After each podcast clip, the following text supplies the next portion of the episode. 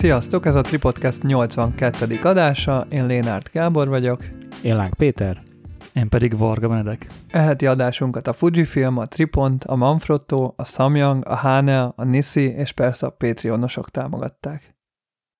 A Gábor, jó újra látni? Nem unod még a fejemet? Hát attól függ, mert az a baj, hogy még van sok feldolgozandó fotón is kell néznem a fejedet. Ja, tényleg, tényleg. A legkíváncsibb arra vagyok, nem olyan, nem tudom, hogy merre álltatok meg pont. Tudom, hogy nagyon sok helyen voltatok, Szeged, Balaton, erre-arra, de a, amikor a Gábor videóját megláttam a nádasból, tehát az, a, az, a, az, az, az így felkeltette az érdeklődésemet, hogy ott vajon mi történt. Ez érdekes volt egyébként, mert Gábortól mindig azt halljuk, hogy Vásárhely és környéke, az egy unalmas hely, ott nincs semmi, nem lehet csinálni semmit, és há- mindig turistaként, amikor elmész egy helyre, akkor, akkor nyilván nekem újdonság, mert én, én még nem voltam ott. De én, ja, én, én meg már voltam azt, ott ötvenszer, értem. Jó, tehát, hogy... ér, azt értem, de ötvenegyszerre is. Tehát, hogy itt Budapest környékén is van olyan hely, például Teveszikla, ahol én tizennyolc éve járok ki, és tizennyolc éve élvezem. És én nekem tök fura volt az, hogy Szegeden is mentünk nagyon szép utcákba, nagyon szép, he, mármint, nagyon szép ilyen, olyan utcákba, amit tök szépen sütött be a nap, nagyon szép építészet, tök jó környezet, üde emberek. Na, nagyon, nagyon inspiráló volt nekem Szeged, Szegeden mászkálni. Aztán Vásárhelyen csak autóztunk, de, de minden, majdnem minden második kapuajban mondtam Gábornak, hú, Gábor, itt lehetne egy rohadt jó képet lőni, ott lehetne egy rohadt jó képet lőni, és hogy nyilván idegen szemnek ez egy, egy más szitu. Igen, ez picit olyan, hogy Benedekék utcájába is, amikor mi bementünk Stockholmba, ú, hát izé biztos tök jó utca, meg izé szép, de hogy Benedek ugye, ha napi szinten ezerszer arra jár, akkor neki az már úgy semmi extra, csak neked, hogyha újdonságként odamész. Egyébként Mártéjon voltunk még kint, ami egy ilyen tiszaholtág, és, és akkor ott tudtunk ilyen természetközeli fotókat is ö, készíteni, meg volt egy tanösvény, ami ilyen tök szépen ki van építve. Hát mi az, hogy tök szép? Konkrétan skandináv feeling. Jó, oké, nincs olyan időjárás, meg nincs olyan fény, de iszonyat jó hangulat van az egésznek. A mondatodhoz, Peti, annyit még hozzáfűznék, hogy ö, újdonságként hatott rá egy Szeged, meg az a környék, és akkor ugye lefotóztad volna, meg hogy mond, felhoztátok ugye Stockholmat is. Ezen gondolkoztam, hogy ez miért, vagy ez hogy, hogy lehet ez, mert én is észrevettem magamon, hogy már-már nem ugyanolyan lelkesedéssel fotózok a saját utcámban, mint már az első hónapokban, és hogy szerintem nem a lelkesedés múlik el, hanem mi tudod, hogy, mivel tudod, hogy itt vagy, és nem fogsz elmenni, és nem az egy napod van arra, hogy fotózhass ebbe az utcába, ezért kivárod, tehát hogy tudod azt, hogy most ezt nem fotózom le, mert ez minden nap ugyanígy néz ki. Majd holnap. És ez, és ez nem extra. Majd holnap, ami sose jön el. A... Nem, nem, de, de eljön. De, nem. Ez egyáltalán nem igaz. Nagy, van, van olyan, amikor olyan a fény, hogy, hogy belefotózok, és van több, több fotóm is erről, az út, erről a környékről, ami drasztikusan más, és csak amiért, mert máshogy néz ki az időjárás éppen, vagy a fény, vagy a, érted, vagy van hó, vagy nincs hó, stb. stb. Tehát, hogy szerintem ebbe, ebben kell megtalálni, úgymond a szépségét az ilyen unalmasnak hatóhelyeknél, ami már neked unalmas, hogy neked megvan a lehetőséged arra, hogy akkor fotózz le, amikor az a hely az igazán különleges. És hogy nem csak azért fotózod le, mert akkor vagy ott először, és akkor jaj, megtetszett, meg nyilván egy emlék, emlékként is el tudod tenni, hanem, hanem tényleg, hogy valami fotográfi értéket is kapjon az a kép. Szerintem az is benne, amit most Gábor mondott, hogy ez a majd holnap, majd holnap. Tehát, hogy amikor úgy érzed, hogy van rá időd, meg átsz, bármikor lefotózhatom, aztán végül sose fotózod le. De, de lehet, hogy ez inkább akkor rám jellemző, hogy, hogy, hogy azt el tudom képzelni, meg az a, az a, az a közeg, ahova, amihez hozzátartozik a munkába indulás, a kapkodás, a, tehát az életnek az ilyen rosszabb dolgai, az, azt lehet, hogy ne, abban nehezebb lehet meglátni a, a, a szépet, vagy az izgalmasat. Meg én mostanában nagyon sokszor gondolkodom fotókon, hogy mit kellene fotóznom. Próbálom először elméletben megfogalmazni magamnak, hogy milyen sorozatot szeretnék csinálni, és akkor azt utána majd esetleg realizálni valamiféleképpen, és Mártéj például egy vásárhelynek tök olyan, hogy az összes amatőr fotós, még régen meséltem is Petinek, amikor én elkezdtem fotózni kompakt fényképezőgéppel, oda jártunk ki, gyakorlatilag mindenki kimegy és ott fotózza a békalencsét, meg ezt, meg azt, meg amazt, tudod, az ilyen tipikus dolgokat, meg a naplementét, meg a vizet, meg a mólót, meg a bármit, ami van, és az a baj, hogy én ezt vettem észre magamon, hogy hiába mondja Peti, hogy ú, tök jó ez, a, ez az ajtó félfa itt, és akkor tök jól néz neki, hogy odaáll egy modell. Csak hogy én mostanában azt érzem, hogy ö, nekem már valahogy így nem üti át azt az ingeremet, hogy én valamit lefotózzak, csak azért, mert valami jól néz ki, vagy, vagy ilyesmi. Tehát, hogy ú, tök jó ez a helyszín, ide el kéne vinni egy modellt, és akkor oké, okay, akkor itt ez biztos lenne egy szép fotó belőle. Tök jó, de mi a koncepció? Mit akarunk ezzel mondani? Hogy, hogy adok én át én ezzel egy hangulatot? Mert lehet, hogy egy fotót meg tudok csinálni, ami jól néz ki, meg lehet, hogy szép lesz száz százalékba belenagyítva a száz megapixeles gé ef iksen a rozsda textúra, meg ezek, de hogy igazából nem ez érdekel engem jelenleg most, mostanában. Évek óta nem ez érdekel téged. Igen, hanem sokkal komolyabb jellegű fotókat akarok készíteni, aminek nyilván kell egyfajta érési folyamat is, amihez kell egy érési folyamat is, meg kell egy, szerintem egy átgondoltság is, és... és néha fán kimenni fotózni, és ki is mentünk, és persze, és olyan csomó, gyakorlatilag az összes ilyen fán képen mostanában ugye mindig az iksz száz vé-vel készül, és tök jók, de hogy nem azokat tartom jelenleg a komoly fotóimnak, és nem feltétlen indulok neki ö, ö, így fotózni mostanában, hogy, hogy hú, akkor csinálok valami szépet, hanem olyan, inkább úgy indulok neki fotózni, hogy fotózok magamnak, just for fun, elrakom a vinyóra, nem baj, hogy szarul néz ki, tök mindegy, igazából a saját örömömre fotóztam, kb. Ez a rajzolj valamit és tépd össze típusú dolog, hogy, hogy nem kell azt látnia senkinek, csak azért csinálod, hogy jól, jól érezd tőle magad.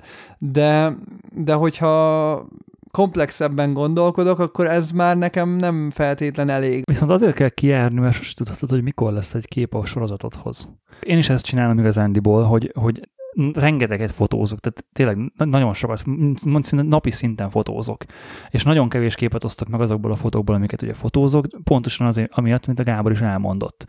És mert hogy én is olyan képekben gondolkozom, ami mögé lehet tenni egy valami elgondolás, egy koncepciót, egy, egy valami sztorit.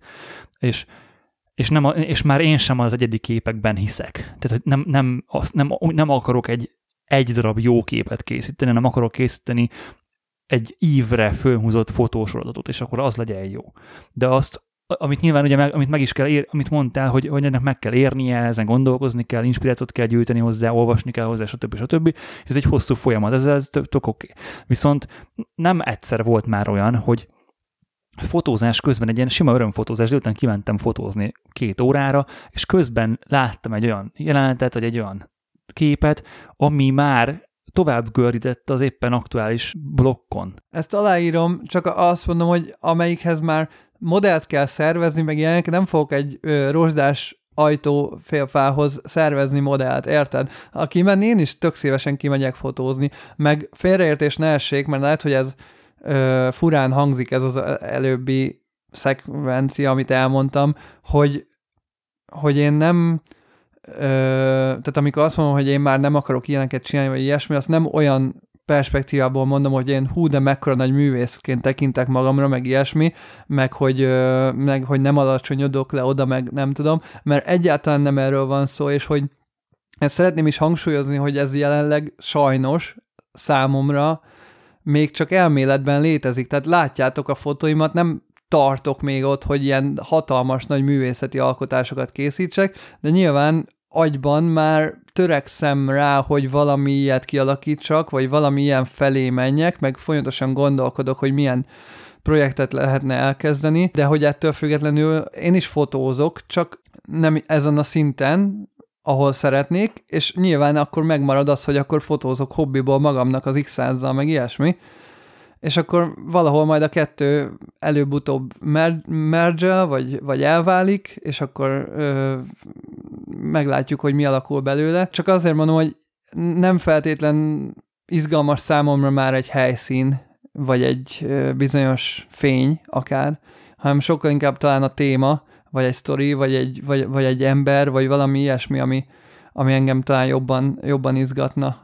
Én láttam benne nagyobb fantáziát is. Arra például, amit te mondtál, hogy szeretnél valami olyan képet készíteni, amit megfogalmaztál ott, az például egy tök jó dolog, és nyilván az már egy magasabb szintű koncepció jelen, vagyis hát vizuálisan, de hogy az már, az már nagyobb szervezést igényel, és az az, amit én itt nem tudok ugyanúgy megcsinálni, mint ahogy te se. Érted? Ez a nagy baj, hogy kimenni könnyű. Kimenni könnyű, vinni oda mindent, ami kell hozzá, az már nehezebb.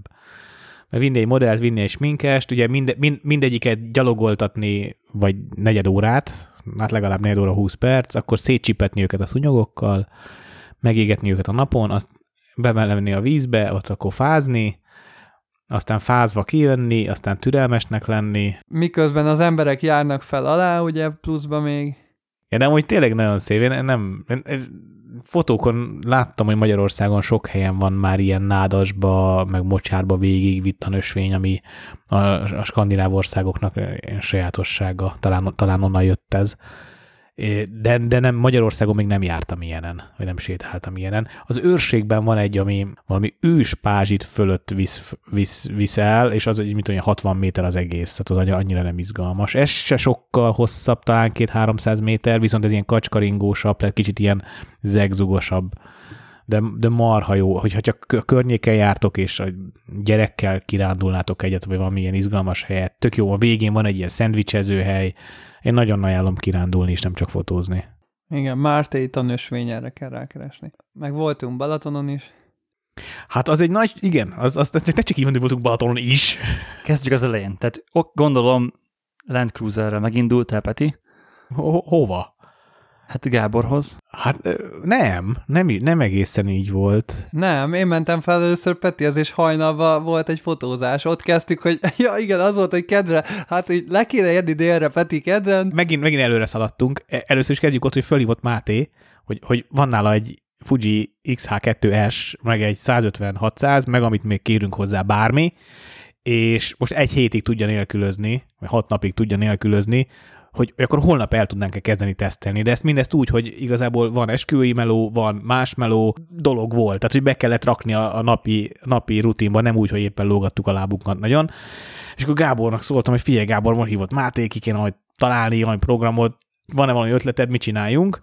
Öm, és én azt, én azt álltam ki, hogy, hogy hát mégiscsak a százötven hatszáz az egy olyan, te, olyan objektív, ami, amivel messzire kéne fotózni. Most az ilyen bármilyen hülyé, hülyén is hangzik. Tudjátok, a klasszik kérdés, milyen messzire lehet ezzel fényképezni. De mindig tényleg valami olyasmi téma kéne, ami vagy kompresszálást igényel, vagy nagyítást. És akkor kitaláltam, mert nagyon fújt aznap a szél, amikor Máté hívott, és hú, akkor legyenek szörfösök. És kite, kitesurf, vagy sima szörf?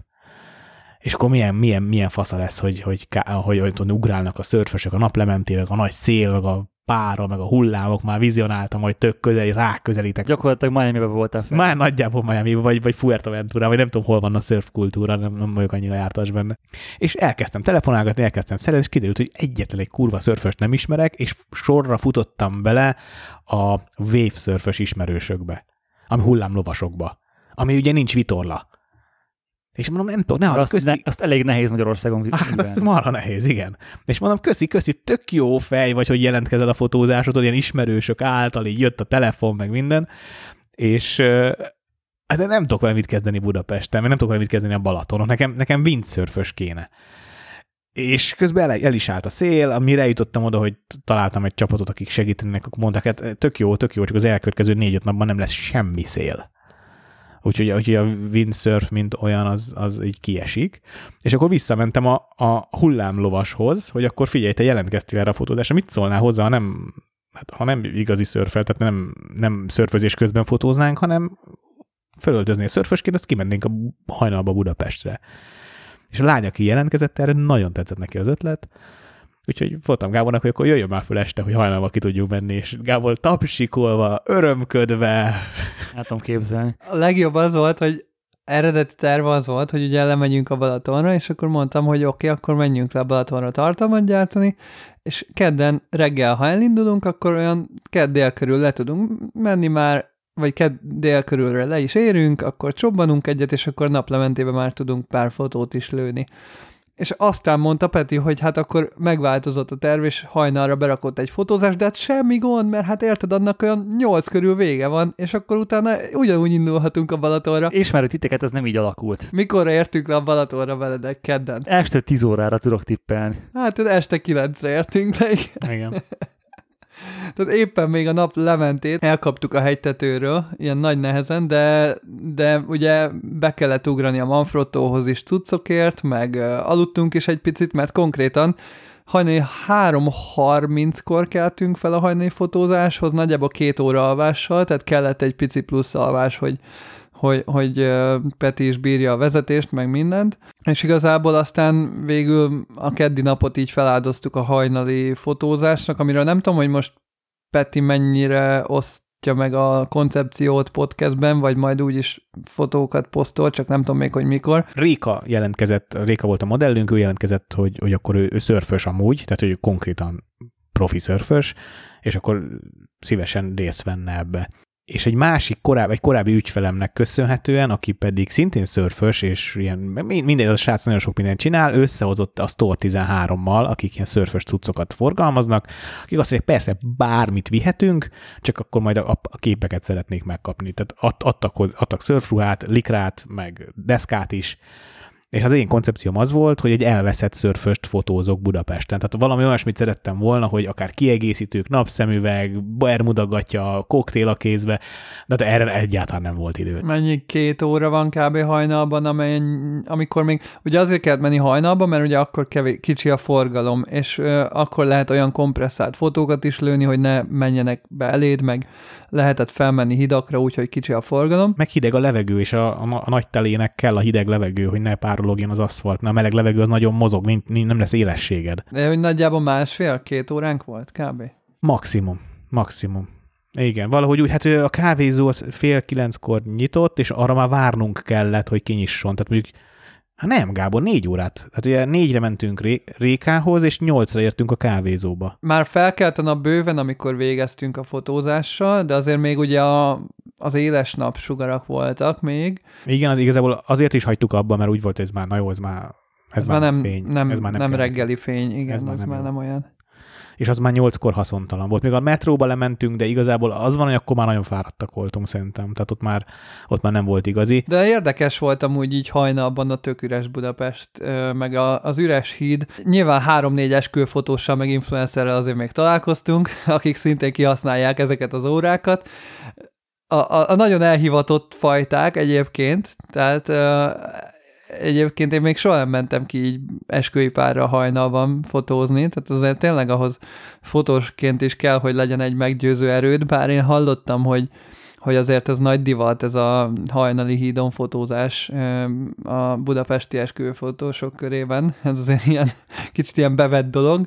De amúgy szerintem sikerült pár jó kép biztosan, mert ahogy Petit ismerem, egy ilyen öt-hat ezer képet nagyjából meglőtt az alatt a két óra alatt. Szóval az előbb említetted, Gábor, a, a koncepciót, meg azt, hogy nem szeretnél már ilyen adhok módon fotózni, hogy csak úgy kimész, és akkor a szép fényben, a szép embert, a szép városban vagy. Tehát ez már téged nem mozgat. Picit mozgat, de mostanában másokon gondolkodom. Aztán így meglátjuk, hogy merre visz a karrier. Meg az, hogy alkalmazott fotósként mit csinálsz, meg mint saját anyagként mit csinálsz, az tök más szerintem. Nem véletlenül mesélte Móricz Sabján Simon is a legutóbbi Wobcast-ben, hogy ő amikor fotóriporterként dolgozik, akkor egy riportervázat használ. Amikor pedig magának fotóz, akkor egy, egy középformátumú digitális pentaxot. Tehát, tehát, hogy ő magának mindig a pentaxal, egy negyven millis, azt hiszem negyven millis obival, egy pentaxal fotóz, és ő ő azt dedikáltan a saját projektjeinek használja, a saját projektjeinek céljára használja. Ebből már nem jövök ki, jó? Na mindegy. A lényeg az az, hogy pont a pentaxal fotóz magának, és a munkára pedig, pedig, pedig a dé es el er-rel. Na, és amit én el akarok mesélni ezzel kapcsolatban, hogy ahogy kiértünk a hídra, én nekem ez nagyon mindig is nagyon elemem volt, ez a, ez a belecsöppenni a szituációba, és valahogy megoldani. És képzeljétek el, már nagyon sokszor meséltem, meséltem nektek, hogy, hogy vágyom a koncepcióra, meg hogy már, már is kezdtem csinálni a saját sorozataimnak a, a lookbookját, vagy nem lookbookját, a moodboardját, És, és, és úgy éreztem magam, most képzeljétek el, mint akit egy gumikötélen rángat egy ismeretlen erő. Nagyon rossz volt. Tehát nem, nem, nem, nem, nem úsztam az árra jó értelemben. Ismeretlen technika, ismeretlen obik, mindig, mindig rossz irányba akartam letekerni. A, a, az iksz há kettő es-nek ott van a á ef es á ef cé választó gombja, ahol a Nikonnak a bajonett gombja, azt véletlenül mindig megnyomtam, ezért rendszeresen átraktam á ef cé-ről á ef es-re, tehát kikapcsoltam a követőfókuszt, nem értettem, miért nem követi a témát, akkor rájöttem, közben, közben jött föl a nap, közben jöttek a buszok, tehát ez egy, egy ilyen nagyon ilyen sovány vaddisznó vágta volt, ami, ami nem volt igazán élvezetes. Kicsit úgy éreztem, hogy, hogy rohanunk az árral, vagy az árral szembe. De közben volt koncepció. Ezt ne hasonlítsd össze egy saját projekttel, mert ugye hiába az valamilyen szinten, de hogy ugye itt, itt maga a technika azért az elő, elég erős battle-nek volt, vagy hát nem battle, hanem tehát ez egy elég, elég erős korlát volt, olyan értelemben, hogy Hogy, hogy nem ismerted, és, és pont, pont ez van az, hogy amikor, amikor saját magadnak fotózol, akkor mindig olyan fényképezőgéppel fotózol, amit kívülről tudsz, és ott ez nincs. Tehát, tehát ott, ott nem, nem, nem mész ki, úgy, érted, nem, nem fotózol egy olyan fényképezőgéppel a saját anyagokat, amik, amiket akkor, amit akkor látsz életedbe először. Igen. De egyébként nem a fényképező volt szerintem a, a fő korlát, vagy nem, nem annak a nem ismerete volt a fő hát a mi, korlát. Hát az összes minden. Hanem az, hogy nem mentem ki előző nap hajnalba.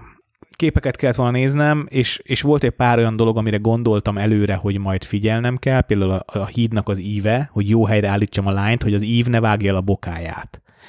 És utólag vettem észre, hogy elvágtam. És pont ezek a, azok, ami ugye segít a fejlődésben neked is, hogy bár volt koncepciód, mert egyébként tök érdekes, én picit meg is lepődtem, de mondom, tök jó végre valami egyedi ötlet hogy, Petitől, hogy, hogy akkor izé ez a szörfös a városban eszembe nem jutna soha, hogy, hogy egy ilyen koncepciót felítsek, szóval végre egy tök valami olyan ö, ilyen kicsit ilyen szürreális, egyedi valami ö, megvalósítás, vagy egyedi ötlet, ami, ami esetleg ad teret arra, hogy valami koncepció, vagy valami szép Ö, egyedi sztori jellegű sorozat kijöjjön belőle.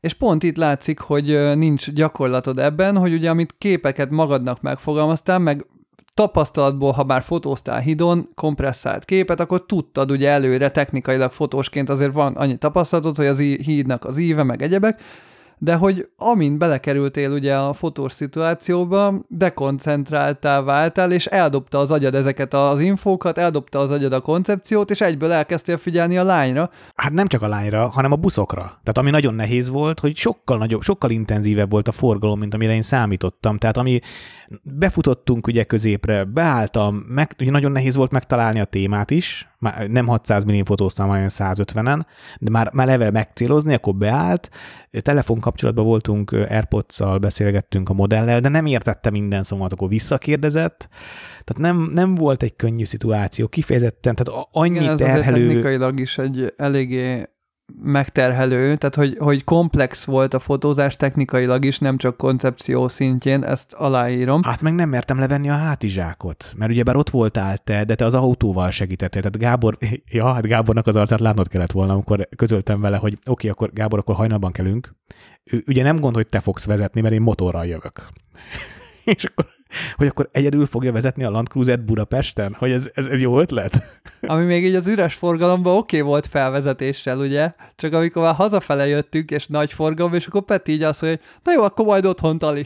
Tudod, és én meg így nézek, hogy ja jó. De várjál, te miért motorral mentél? Azért, hogy szabad, tehát tudjak mozogni. Tehát szabadabban tudjak mozogni. Azért a motorral föl tudsz menni a hídnak a járdájára. De erre miért volt szükség? Hát, hogy mert azt gondolt, mert a hatszázas telével az volt a koncepció, ja, hogy én majd én elmegyek fra- francba messzire, értelek, és akkor ilyen kompre... Értelek, értelek. De igen. Csak ugye a hatszázas telének a kétszerezővel F tizenhat voltám a fényereje, ami hajnalban meg igen kevésnek bizonyult. Na, van izó. Van, van, de azért az, ez egy tíz fényérték, tehát igen, azért, azért az nagyon sok. Nem mindegy. Csak hogy visszatérve még tényleg egy gondolat, hogy Ez az, ami, ez az, ami nagyon nehéz egy ö, koncepcionális fotózásban, hogy ö, amikor ott vagy a fotózásban, és gyakorlatban történik a dolog, akkor ne abba a mindsetbe kapcsolját, amihez hozzászoktál a munkaszituban, hogy ú, akkor most izé igazodok ahhoz, ami történik, és akkor megyek én a, az árral, és akkor majd lesz, ahogy lesz, mert ugye munkaszituban csomószor ez van, hogy beledobnak egy helyzetbe, és akkor ott meg kell oldanod profi, hogy szép képek legyenek, de itt meg ugye neked figyelned kell arra, hogy nem az van, hogy beledobtad magad egy szituba, és szép képek legyenek, hanem te eleve kitaláltál fotókat, amik neked meg kell tudnod valósítani, és az, hogy az elképzelt képeket sokan azonnal elengedik, amint elindul a fotózás, mert nem képesek koncentráltan csak azokat, meglátnak egy szép fényt, és akkor ú, akkor né- fotózzuk azt. De nem ezért vagyunk itt, nem ezt találtad ki, nem ez a kép volt a fejedben eredetileg. És hogy sokszor így könnyen el tud az ember menni egy másik irányba. Ez helyszín csekkolás nélkül nem lehet. Tehát én, én beállítottam reggelre az órát előző nap, bevallom, nem, nem tudtam fölkelni a korábbi munkák miatt. Amikor nem magadnak fotózol egy ilyet, hanem mondjuk ö, akár reklámkampányt, vagy valami hasonlót kell megfotózni hasonló szituációba, akkor azért nem egyedül megy a fotós ilyen helyzetekbe, hanem visz asszisztenst, másodasszisztenst, félvilágosítót, ö, a, egy embert, aki figyeli az autókat, hogy ne, ne csapja el a modellt, meg téged se, egy embert, aki felel a walkie-talkie-ért, stb. stb. Nyilván ez ugye büdzsé, de van azért olyan reklámfotózás, amiben ez belefér, és igen, ez, itt, itt látszik az, hogy mennyire kell az, hogy, hogy te, mint fotós, igazándiból, mint rendező legyél jelen. Tehát, hogy, hogy ne, ne, ne akarj te fotósként mindent megoldani, mert pontosan ebb, itt látszik, hogy nem tudsz. Tehát, hogy, hogy, hogy nem tudsz hatszázezer felé figyelni egy, egy nehezített szituációban, egy nehezített helyszínen, egy, egy ö, hajnali időpontban, egy, egy olyan, amikor, amikor ezer millió faktorja van a, az életnek, és nem, és nem egy stúdióban vagy. De a stúdióban is sokan amúgy el tudják veszteni a fókuszt. A, a shotlist rohadtul kellett volna.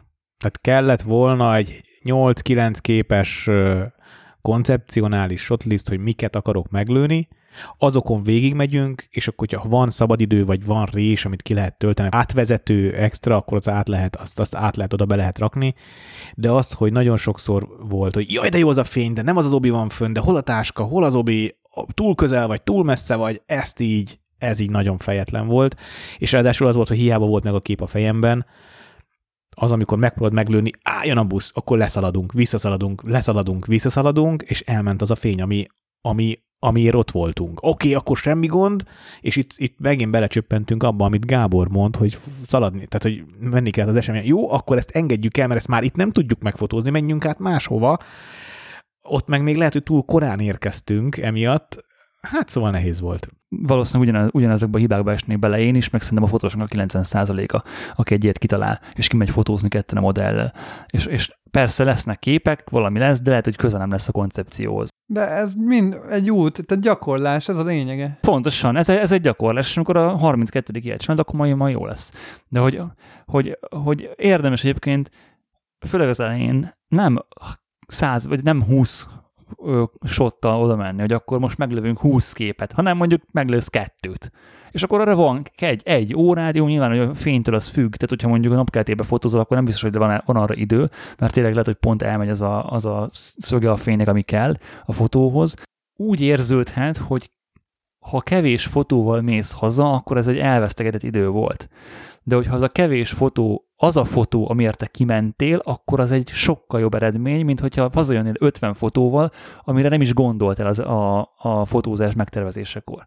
Annyi volt itt még az érdekesség, hogy ugye ez a sorozat igazából jobban működne talán, és ez megint egy ilyen koncepcionális dolog, hogy ha ez úgy van megvalósítva, hogy mondjuk tíz reggelen keresztül, tíz nagyon különböző helyszínen. És ugye picit Peti erre akart eredetileg rámenni, hogy messziről fotózzuk a távolba lévő üres Budapesten az egy darab kis szörfös lányt a tájban, ami egy tök jó koncepció, csak nem fér bele másfél-két órába egy darab hajnalba. Mondjuk egy két órád van fotózni, vagy két és fél, akkor meg ugye jön a következő opció, hogy akkor legyen egy hírósát, legyen egy nagylátó, legyen egy izé személyesebb portré, közeli valami, meg legyen ö, egy-két töltelék fotó a részletekről, meg ilyesmi. És ö, ugye itt próbáltuk vinni azt a koncepciót, hogy az a négy-öt helyszín, amit ott Peti a két híd között kinézett, ö, az, az úgy, úgy működjön, és működött is. Viszont többször mondtam Petinek, hogy oké, okay, van legalább ötvenezer darab képünk már, hogy a csaj hátulról sétál piciben a képkockában, hogy ideje lenne, amíg fel nem jön a nap, elkezdeni pár portrét lőni, ami ugye kiegészíti a sorozatot, vagy picit hozzáadja a plusz képeket. És akkor így többször mondtam neki, hogy oké, okay, lőjük már a portrékat, mert, mert egyszerűen kifutunk az időből, ugye? Csak ugye mire a lány visszajött, meg minden, akkor már ugye megint megváltozik az egész szituáció, de hogy ugye ez az, amire nagyon szintén szerintem érdemes figyelni, ha már lősz egy ilyen sorozatot, hogy, hogy ö, én, én ilyen szempontból is, ha, ha nem is annyira kiforrott a shortlist, de az már egy jó shortlist, hogy tényleg legyen egy hero shot, ami, amit mindenképp meg akarsz lőni, legyen egy nagylátó, ami megmutatja, hogy hol vagyunk, legyen egy izé, ö, álló, meg egy fekvő, olyan, ami, ami egy ilyen személyesebb jellegű, kicsit intimebb, kicsit közelebbi, ami megmutatja az embert, meg legyen, ö, nem tudom, egy... egy ö, távoli vagy közeli, ami tényleg akár lehet ilyen ultra távoli, tehát hogy egy hatalmas nagy tájban a kisember, vagy lehet valami ultra közeli is, hogyha mondjuk egy tényleg egy stúdió szituációban vagy, akkor mit tudom, egy makró közeli a, a kezéről, vagy az arcáról, vagy az ajkáról, vagy bármi, ami szintén hozzáad egy ilyen plusz részletet, kicsit az egészet feldobni. Tehát, hogy, hogy lehet azért ilyen shortlisteket csinálni, és, és amikor bele van írva a shortlistba, hogy lőjél közelit, akkor tök jó, mert akkor mondjuk lecseréled a hatszázas obit egy másikra, és akkor már más, mássá alakul a fotó. Nem feltétlenül értek ezzel egyet, mert lehet, hogy az a ahhoz, hogy az az egy kép az igazán jó legyen, ahhoz kell az a másfél óra. Hát igen, ez, ez koncepció kérdés, hogy mi a célod, ja? Nyilván másnap visszamész és meglövöd a portrét. Hát ha van, van más napod. Persze, egy egyértelmű, hogy valamit valamiért. Tehát most nem azt mondom, hogy mindig ez járható út, mert nagyon sokszor ez sajnos nem járható út, de hogy ha nagyon fontos az a kép, vagy hogyha tényleg... Ha, le, ha érzed abba a szituba a potenciált, hogy ezt ki kell dolgoznom, mert ez annyira jó, Hogy, hogy ezt nem, nem, ak- nem akarod elkapkodni, meg, meg ugye amikor elkezdesz fotózni egy ilyen, egy ilyen spoton, akkor azért ott is benne van az, hogy meglátod a képet, elkezded lőni, akkor még ugye nem látsz gyakorlatilag az adrenalintól, és lecsillapodsz, és utána elkezdesz tudni gondolkozni, hogy na akkor most elkezdünk fotózni. És akkor na most akkor elkezdek figyelni arra, hogy akkor ez most tényleg, tényleg hogy néz ki úgy, mint egy fotográfia, és nem úgy, mint egy jó csaj egy jó fényben. Amikor kezdő koncepcionális fotós vagy, akkor az a cél, hogy ne tizenöt darab ugyanolyan ö, térnél elvágott nyolcvanöt négyes fotóval gyere haza. Mert igazából pont ez a lényeg, hogy legyen variáció még az elején, hogy tényleg legyen egy komplít sorozat, ami, ami, amiben mindent megmutattál nagyjából, ami, amit megtudtál a, a különböző képkivágásokkal, stb. stb. Ö, amit most te mondasz, Benedek, az azért rossz szerintem kezdő koncepcionális fotósként, mert ha másfél óra lett volna egy kép, mert simán egyébként annyi, le, annyi lehetett volna egy faszaképet megcsinálnia most a Petinek, akkor az ember, mint ahogy te is mondtad, hogy van-e annyira eléggé fontos az a kép, hogy én most rászánjak erre ennyi időt, meg ilyesmi, és nagyon sokszor ugye pontosan így van, hogy nem hiszünk annyira a koncepcióban, hogy beletegyük azt az időt, meg azt az energiát, és ezáltal felírjuk egy papírra, hogy majd egyszer meg akarom csinálni ezt, és utána soha nem valósul meg, mert akkora nagy effort egyáltalán belekezdeni, meg, meg oké, okay, lehet, hogy tényleg a tíz darab képes sorozat tíz napos hajnali keléssel indulna, de még előtte még tíz nap el kell menned még egyszer megnézni a helyszínt hajnalba, és erre most nem érsz rá, izé, most hagyjuk, nem, nem, nem jön össze, nem tudod leszervezni, nincs meg hozzá fotósként még az erőforrásod. A, a, ezt ilyenkor nyilván el kell engedni, mert ilyen nagy koncepciókban még az elején rohadtul nem lehet gondolkodni, hanem pont az elején olyan koncepciókban kell még sajnos gondolkodni, ami tényleg egy átlagos három órás fotózás alatt megvalósítható. Anélkül, hogy megszenvednéd a fotót, nem lesz jó a fotó. Nagyon, ahhoz nagyon-nagyon szerencsésnek kell lenni, hogy odamész, ott van a kép, lekattintod, és jó, és az egy tök, nagyon jól működő kép lesz. Tehát lehet, hogy megírja a sorozat húszszor fölkelni, és a végén úgy lesz igazán jó az a sorozat, és akkor nem mondod majd magadnak azt öt év múlva, hogy basszus, az a sorozat milyen, milyen jól lehetett volna, csak nem keltem föl húszszor hajnalban, nem csak fölkeltem kétszer. Nyilván itt ugye nem, nem egymagad vagy ebben, hogyha, hogyha modellel dolgozol, tehát azért, ennek, azért ez nem annyira egyszerű, mint ahogy mondjuk, viszont erre azt akartam ö, javasolni, hogy hiába akarsz, ö, vagy hiába tartod magad mondjuk portréfotósnak, vagy hiába azok a fotók inspirálnak, meg azokban akarsz fejlődni, hogyha úgy érzed, hogy ez a fajta ö, hozzáállás, vagy ez a fajta kritérium, ez még nehezedre esik az elején, mert nyilván mindenkinek ez nehezére esik, hogy húszszor fölkelsz hajnalba, vagy húsz napementét lefotózol, és megnézed a fényeket, stb. stb. Hogy nem muszáj embert hívni. Jó, hát az, azért egy másik koncepció totálisan. Itt nem a koncepció a lényege. Tehát kiválasztasz öt épületet Budapesten, bárhol, és hajnalba fotózd le azt az öt épületet gyönyörűen. És nem kell ennek megjelennie sehol. Legyen egy koncepció mögött, csinálok öt, öt különböző épületről egy nagyon szép fotót. Az ilyen hajnali új, új gyakorlat? Vagy mire gondolsz? Jó, de ezt könnyű mondani. De nem, ez nem, nem könnyű mondani, Gábor. Ez ahhoz kell, hogy tréningezd magad arra, hogy majd amikor a csajjal, vagy amikor a modellel kimész, akkor már, akkor már nem kell külön fölkelned ahhoz, hogy megnézd a helyszínt, mert már fölkeltél és fotóztál, nem függtél egy plusz embertől, egymagad voltál, az épület az mindig ott lesz, nyugodt lehet fotózni, nyilván, hogy esik az eső, akkor nem menj ki, de azt könnyen le lehet csekkolni, Ö, és legyen egy bármilyen ö, hasonló koncepciójú kis sorozatod, úgymond, és nem kell azt megmutatni senkinek, az legyen meg csak úgy gyakorlatként. Hogyha úgy érzed, hogy nem vagy képes fotósként, ö, vagy nem vagy be magad, magabiztos még fotósként, úgyhogy emberrel nehezített környezetben dolgoz, akkor, akkor könnyíts magadnak a szitún, és amikor az megvan, utána tudsz majd a következő szintre lépni a modellel. Ez is egy jó tanács, de ugye én azért mondtam, hogy könnyű ezt mondani, hogy menjél ki épületet fotózni, mert például engem rohadtul nem tudnál erre rávenni, de ha azt mondod, hogy ott van egy portré vagy valami, amit fotózzunk hajnalba, akkor oké. Okay. De Gábor, ez, ez, ez, ez maga az út. Itt, itt nem a, ennél nem a fotó lesz a lényeg, hanem a tapasztalat, hogy kimentél. És valamint egy, egy, egy, egy koncepciót végigvittél. De ha például fotósként már mondjuk van annyira sok fotós tapasztalatot például, mint Petinek. Tehát ha például a portrék azok, amik izgatnak fotósként, akkor nem fog izgatni az épület, és Peti se fog kimenni épületet fotózni hajnalba. Ez nem igaz. Nem igaz. Ez, én tényleg ki akartam menni, de nem bírtam fölkelni, mert a, a nagyon sok volt. De a portré miatt akartál nem, kimenni? Nem, igazából nem. Itt, a, itt a hajnal volt a téma, meg a város volt a ja. téma, a szörfös, az a fűszer volt rajta. Vagy én, én abszolút úgy, úgy képzeltem ezt, mint hogy ő, ő csak a cseresznye a tortán. Aha.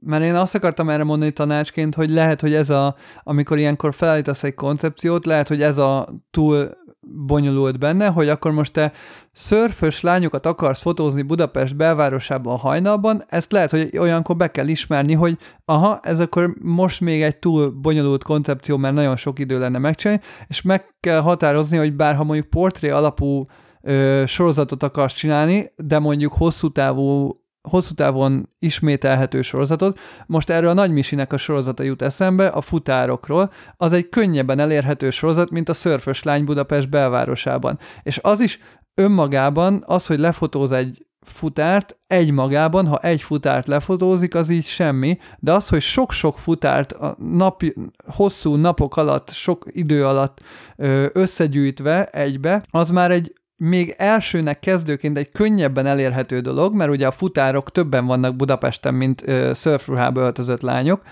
viszont ö, már megtapasztalod azt, hogy milyen repetitív módon, hosszú távon gondolkozni egy sorozatban, milyen egy koncepciót végigvinni, milyen ugyanolyan típusú embereket fotózni, de hosszú távon több alkalommal visszatérni, és ugyanahoz a koncepcióhoz újabb és újabb fotókat hozzáadni, újabb és újabb alkalmakkal, és utána akkor látod, hogy hú basszus, ha most én ezt szörfösökkel akarnám megcsinálni, akkor ez mennyi meló lenne, és akkor már fel tudod mérni, hogy ez nem három órás sorozat. Szerintem nem jó példád. Teljesen más jellegű egy ilyen típusú sorozat, mint ami, amiről mi beszélgetünk. Én most portré szempontból mondom meg a hosszú távnak a szempontjából. Akkor is teljesen más.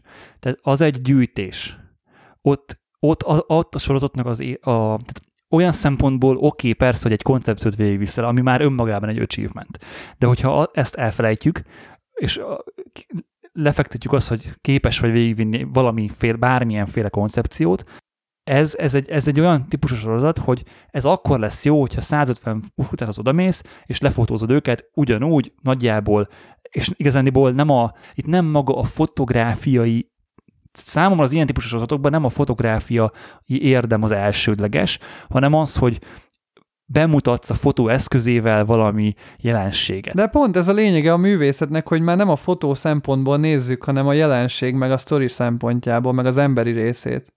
Ez tök oké, okay, de ez sokkal objektívebb, mint amikor ö, te kimész, és megfűszerezed a várost a, fo- a szörfös csajjal. Mert ott nem, nem csinálhatsz százötven ugyanolyan képet arról az emberről, mert akkor ez egy unalmas sorozat lesz. Teljesen más eszközökhez kell ahhoz nyúlni. A futárokról se kötelező. Tudom, hogy más, de erről beszéltem, hogy sokkal komplexebb a szörfös csaj. De gyakorlásnak nem rossz, hogyha elkezdesz csinálni egy olyan sorozatot emberekről, ami visszatérő és több napon keresztül ismételhető. Én most a Benedekét érzem magamhoz közelebb, illetve ehhez a koncepcióhoz közelebb. Én itt most abszolút azt hiányoltam, hogy egész egyszerűen nem ismertem a várost hajnalban. Tehát nem, nem, nem, a, a naplementéhez vagyok szokva, a naplementében ismerem Budapestet, a naplementében tudom, hogy nagyjából melyik épület hogyan fog árnyékolni, csillanni, hogy, hogyan le, kell fordulni a hídon, hogy az jó legyen. A nappal, vagy a hajnal az egy tök idegen terep volt. Nagyon kell, ritkán vagyok kint hajnalba, mert miért lennék, ugye buliz, buliból már rég nem járok haza hajnalban, tehát az már elmúlt. Meg azért az ilyen hatszázas, meg ezerkétszáz millis gyújtótávolságok is ismeretlenek azért. Arra is ki akartam térni, és egy nagyon erős tapasztalat, mert az előbb még az időről beszéltünk sokat, nagyon sok időt veszítettünk, Gábor, azzal a képpel, amit szerettem volna meglőni, hogy az Erzsébet hídról fotózok át a Szabadság hídra. Előre mentetek kocsival, én hátra maradtam motorral, és egész egyszerűen a hatszáz milli plusz kétszerező plusz egy egész ötszörözős crop, ami ugye ezernyolcszáz millivel, egy, nem tudtam célozni, tehát hogy nehéz volt célozni. A másik, nagyon sok levegő volt a, ké- a téma és a, a kamera között, még hajnalban is, ez probléma, tehát hogy gyakorlatilag én, én nem hirtelen most így kipróbálva az eszközt, nem látom értelmét az ezerhatszáz millihez kétszerezőt vásárolni. Hát van értelme, csak nem ehhez a témához. Hát lehet, hogy egyébként, hogy egy, egy, egy, egy Antarktiszon, vagy egy, egy olyan... Nem, nem, nem erre gondolok. Tehát mondjuk, hogyha mondjuk foci meccsen fotózol szuper közelit. Levágtunk egy gondolatmenetet, és amit a célzáson túl, ami még nagyon kemény volt, hogy hogy mozog a híd. És ezt én nem próbáltam ki előre. Ott volt ezernyolcszáz milli, tartom tök stabilan, és most mutatom nektek a kamerán, ezt nyilván most a hallgatók, de azt képzeljétek el, hogy két-három centit mozgott az obi vége azzal, ahogy elment mögöttem egy villamos, egy autó, egy bármi, és az ezernyolcszáz millire felreciprokálva, felszorozva, az gyakorlatilag nem tudtam komponálni a, a hidat. Tehát egyszerűen nem tudtam, nem tudtam képbe tenni a témát. Nem, egyrészt csúnya volt, sötét volt, és mozgott. És akkor úgy voltam, hogy na jó gyerekek, ezzel most elmondta húsz-harminc perc, bassza meg, ezt elszúrtam. Tapasztalatnak jó volt. Igen, csak ez az, amit ki kellett volna próbálni előre, hogy ezzel nem menjen el húsz perc, mert akkor igazából már nem annyira jó fényekben értünk át a másik hídra. De a kérdezted, hogy miért mentem motorral, ezért mentem motorral, hogy legalább itt egy picit nyerjek, hogy ne kelljen Gábort visszahívnom, ugye, ne kelljen Gábort visszahívnom. Vagy hogy... sétálnod. Vagy sétálnom, igen. Ó, hát igen. Ha sétálva nem is...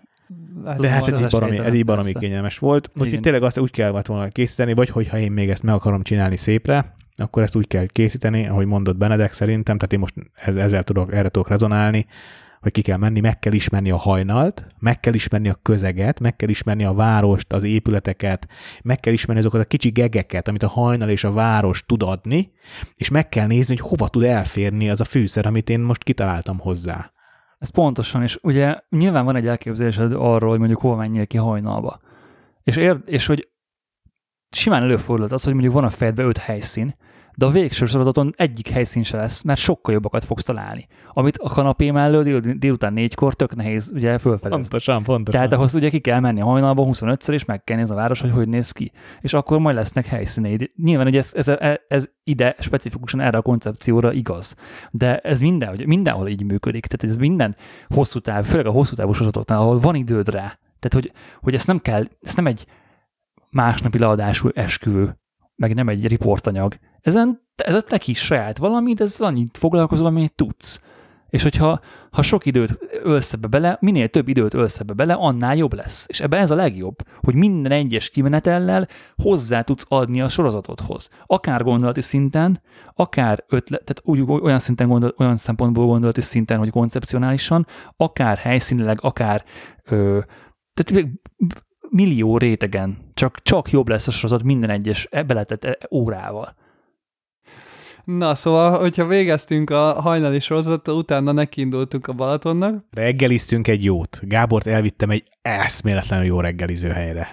és ott eszméletlenül ott reggeliztünk, ez a Kávé nevű hely a Bartókon, ajánlom nektek, kilenc harmickor lehet reggelizni, nagyon jó a kávé. És Gábor, milyen volt a reggeli? Jó volt. Nem tudok többet mondani. Jó volt. Hallod, olyan, egy olyan burgerbe kötött bele, ami tényleg egy csoda burger. Nem kötöttem bele. De, de, találta rajta fogást. Reggeli burgert adtetek. Jó, mindegy. Gondoltam, beszéljünk inkább az eszközökről, meg ilyenekről, de mindegy, oké. Okay. Beszélgethetünk a kávéburgerről is. Oké, okay. Kávéburger átugorva. Megreggeliztünk, hazajöttünk, aludtunk, és utána elindultunk a Manfrottóhoz. Azt gondoltuk, hogy beugrunk egy fél órára, fölkapjuk a cuccokat. Mikor hát, volt ilyen? Az hát elmúlt ez... három évben. Soha. Fél nyilván. Órára ugrottál be a Manfrottóhoz. Nyilván egy két órás beszélgetésben torkolott az egész. Nyilván minden szóba került, új, új derítőlapok, új táskák, új szirpeszközök, meg ilyen motorok, olyan motorok, el is hoztunk egy csomó mindent, és lementünk Balcsira. Strandolni, meg, meg főzöcskézni, meg csillezni egy picit, meg nyilván a termékeket kipróbálni. És ott uh, csak a sztori tisztázásra véget a Land Cruiserba aludtatok megint? Nem. Nem, nyaralóba. Sátorba? Nyaralóba. Nyaralóba. Ja, Gábor, nektek ott van valami, nem? Igen, igen. Ja, hát, ja. Tehát a mi nyaralónkba aludtunk végül, igen. Balatonfűzfőn. Hát a Balatonon talán a leghasznosabb az a a Low Pro szajtós hátizsák volt, az ilyen full jó kis strandra, strandra menős hátizsák. Lehet egyébként, lehet egyébként van erre egy olcsó megoldás is, mint a Low Pro szajtós hátizsák, hogy csak a strandra akartok menni. Lehet, hogy olcsóbb van, de ki szereti az olcsó megoldásokat? Az az durva, hogy ilyen összehajtós hátizsákból mondjuk én kevésbé ismerem az ilyen túra cuccokat, mert vannak olyanok, amiket ilyen nagyon kompaktra össze lehet hajtani. Decathlonban is láttam már, de az megnéztem azóta, és hogy az ilyen icipici tíz literes és nagyon ö, olyan anyagból van, mint az ilyen tornazsákok, és ez a, tehát kb. Ilyen öklömnyire összehajtható. Ez a Low Pro, az kicsit vastagabb, tehát ez egy ilyen, nem tudom, egy nagyra nőtt tortilla méretre körülbelül, hajtható igen, össze igen, körülbelül. iksz iksz el girosz, igen. Igen, egy, egy jó nagy iksz iksz el-es tortilla girosznak a, a mérete körülbelül, viszont cserébe sokkal jobb minőségű anyagokat tartalmaz, és vannak rajta olyan zsebek, meg olyan cipzáros megoldások, meg ilyen puhított, szivacsos bélések, meg ilyesmik, amik, amik nagyon hozzáadnak egyrészt a táskának a tartóságához, másrészt a tároló rekeszek, tehát hogy, hogy jobb, hogy nem mindent egybe dobsz, dobálsz bele, és pont amiatt, hogy ilyen nagyon könnyű az egész, fú, nem is tudom már mi a súlya, de ilyen valami... négyszáz gramm. négyszáz gramm az egész, hogy, hogy a vápántja is egy ilyen nagyon vékony, de mégis ilyen áteresztő anyagból van, és az egész ilyen nagyon-nagyon-nagyon kényelmes, mert magának a táskának ugye nincsen súlya, csak annak van súlya, amit ugye benne viszel. Azt teljesen értem, hogy az ultralight, ultralight hátizsákoknak mi az értelme, meg ugye nyilván minden túracucból van ultralight, meg ugye vannak erre szakosodott túrázók, akik minél ö, könnyebb túracuccal akarnak ö, ötven kilométereket sétálgatni. Egyébként a Ben Horn ö, igen, igen, fotós igen. Nemrég rakott ki egy, egy ö, volt, ö, nem, nem, nem emlékszem, melyik ö, nemzeti parkban, de ott volt egy másfél hetet vagy két hetet, nyolcszor tízzel ilyen ott alvó sátrazós ö, trippen, és utána így bemut, bemutatta, hogy mivel ment ki, és ő is nyilván az ultralightra ment rá, mert ugye minden a hátán van, tehát hogy két hétig nem tudsz cipelni ötven kilóban, meghalsz, ö, és ugye, hogyha tíz kilós a kamerád, akkor ugye az meg ugye még egy nehezítés, és hogy ez a része, ez oké, okay, hogy miért jó az ultralight cucc. Viszont azt az aspektusát, amit, amit kiemeltél az elején, hogy miért kell, hogy én össze tudjam hajtani a hátizsákomat. Szerintem például azért kell, hogyha például repülő, repülni mész valahova, vagy repülővel, vagy utazol valahova, és csak egy táskát vihetsz magaddal, akkor oda bepakolod szépen a cuccaidat, amit kinyitsz a hotelben, és azt a táskát készen ott tudod hagyni, és kiveszed belőle az összehajtott hátizsákot, és tudsz vele menni a városban például. Tehát egy kis, tehát gyakorlatilag egy ilyen, ö, mondjuk egy tíz kilós, egyébként ez, ez például nekem, nekem ez, ez probléma szokott lenni, hogy én a Peak Design Travel Backpack-kel szoktam hazajárni. Az a tökéletes repülős hátizsák, minden belefér, gyönyörűen fényképező ruhától elkezdve minden, és... Ö, Viszont ugye Pesten mindig az a problémám, hogy hát most én azt, azt az, az egy nagyobb hátizsák, azért az egy harmincöt literes hátizsák, amikor, vagy ne, nem, a negyvenötös expandolva, expandolva. de amikor, hát, amikor, amikor nincsen se összenyomva, meg se kinyitva, akkor negyven literes. Tehát azért ez egy nagy, nagy hátizsák. És hogy azzal nem akarok a városba mászkálni, amikor úgy benn van a pénztárcán, meg egy fényképezőgép, és így ugrál a fényképezőgép a hátizsákba hátul. Mert az nyilván kényelmetlen, és ezért én hazavittem egy, egy hátizsákomat, egy régebbi hátizsákomat, és akkor Pesten azzal járok, amikor, amikor kis hátizsákra van szükségem. Úgyhogy ez a, ez a része, ez tök, ez tök valid. Hát figyelj, egyrészt, ami mondtuk, hogy mi strandra mentünk bele, tehát egy, egy váltócipő, egy nadrág, egy gyakran egy fullos váltószett, pulcsi, törcsi, naptej, ami strandra kell, ugye Instax kamera, hát amit úgy visz egy normális ember magával strandra, az így mind napszemüveg, ez mind-mind-mind belefér kényelmesen, és ami durva, hogy fullra tömve is rohadt kényelmes. Tehát én most... Á, tegnap Van este... a hátában, a há... gyors kérdés, a háta, a háta az, az csak az riptop, ripstop anyag, vagy van valami padding a hátán? Hát ilyen nagyon, min... nagyon minimális padding. Van padding, de ilyen, ilyen izzadságlevezető kis ilyen... De az már elég, az már elég, mert ugye nekem ezekkel az ilyen típusú társaságokkal mindig az a bajom, hogyha a háta nincs úgy megoldva, hogy ez egy bármilyen szinten, de külön egy panel, egy darab panel. A merevítés ne, nincs rajta? Nem a, nem a merevítésre gondolok, hanem hogy ne az az anyag legyen, ami a táskának az eleje, meg a, meg a becsukó része, ja, ja, ja, ja. Hanem, hanem valami egy Va- icipicit, de van. legyen vastagabb, van. hogy, el, hogy, hogy ne, a, ne, a, izé, ne a fényképezőgép objektív a hátamba álljon, hanem lehessen oda akár könyvet neki támasztani, vagy valami, hogy az annyi van, el tudjuk annyi különölni. Van. Most úgy képzeld el, hogy én tegnap átvittem egy képszerkesztő ismerősömhez egy Peter Lindbergh könyvet, egy Angels-t, egy két Roomot, két Supernation-t, tehát gyakorlatilag nem is tudom, tíz kilót, hát annyit talán nem, de hét kiló könyvet beleraktam, és tök kényelmesen, tök kényelmesen vittem át, és, és belefért, ugye az egész háta szétcipzározható, tehát az egész háta tökig lett. Az egyébként nagyon jó. Nagyon tetszik, tudod, és nem kell, amikor föntről keresel valamit, nem kell hát könnyékig beleugrani fejest, hanem kihúzott szépen az aljáról is ki tudsz venni bármit kényelmesen, marha jó. Nekem egy bajom van ezzel a hátizsákkal, és azért nincs még itt a szobában a sarokba. Nem fekete. Narancssárga. Á, igen, igen. Gondoltam. Nekem is. Na, ne, hozzáteszem, elképesztő jó színe van. Tehát nekem kifejezetten azt tetszik, hogy narancssárga. Hát jó, neked, Peti. Igen, mert neked minden ruhászíned más. De neked a Mindshipből is a zöld tetszett, ja. Tehát, hogyha lehetne az alsógatyának a két szára külön színe, akkor neked olyan lenne az alsógatyának. Van olyan alsógatyán, ne sérts meg. Erről beszélek. Tehát, hogy oké, okay, csak nekem a ruhatárom az vagy sötét szürke, vagy fekete. Tehát, hogy ahhoz egy picit úgy erősnek érezném a narancssárgát. Igen, én is egy ilyen sötét zöld, sötét kék, vagy akár feketében örülnék azért jobban ennek a táskának, viszont a másik ok, ami miatt én nálam sincs itt a sarokba, ahogy bedobva a sarokba nincs itt ez a táska, mert pont ez az, hogy lehet, hogy csak bedobnám a sarokba, és nem találtam még meg rá azt, hogy mire tudnám használni, mert ilyen daily táskának ö, meg van ugye másik táskám. De hát Gábor, ö, elmondtad az előbb, tehát amikor felmész Pestre a Petihez, a, akkor, akkor, a think, te, akkor a think tank gurulósba belepakolsz mindent, kényelmesen fölhúzod, és amikor ott kín vagy, és otthon vagy már, és tényleg csak mondjuk el akarsz menni egy géppel, arra tökéletes. De nekem, nekem például az, hogy ö, utazgatunk ide-oda, és ugye nyilván amikor mondjuk ö, akár repülünk, vagy akár vonattal megyünk, vagy bármi ö, hosszabb útra megyünk, akkor azért az tök kényelmetlen, nekem mindig az okozza a legnagyobb kényelmetlenséget, hogy több cuccon van. Tehát, hogy nem egy hátizsákon van, vagy nem egy bőröndön van, hanem van négy.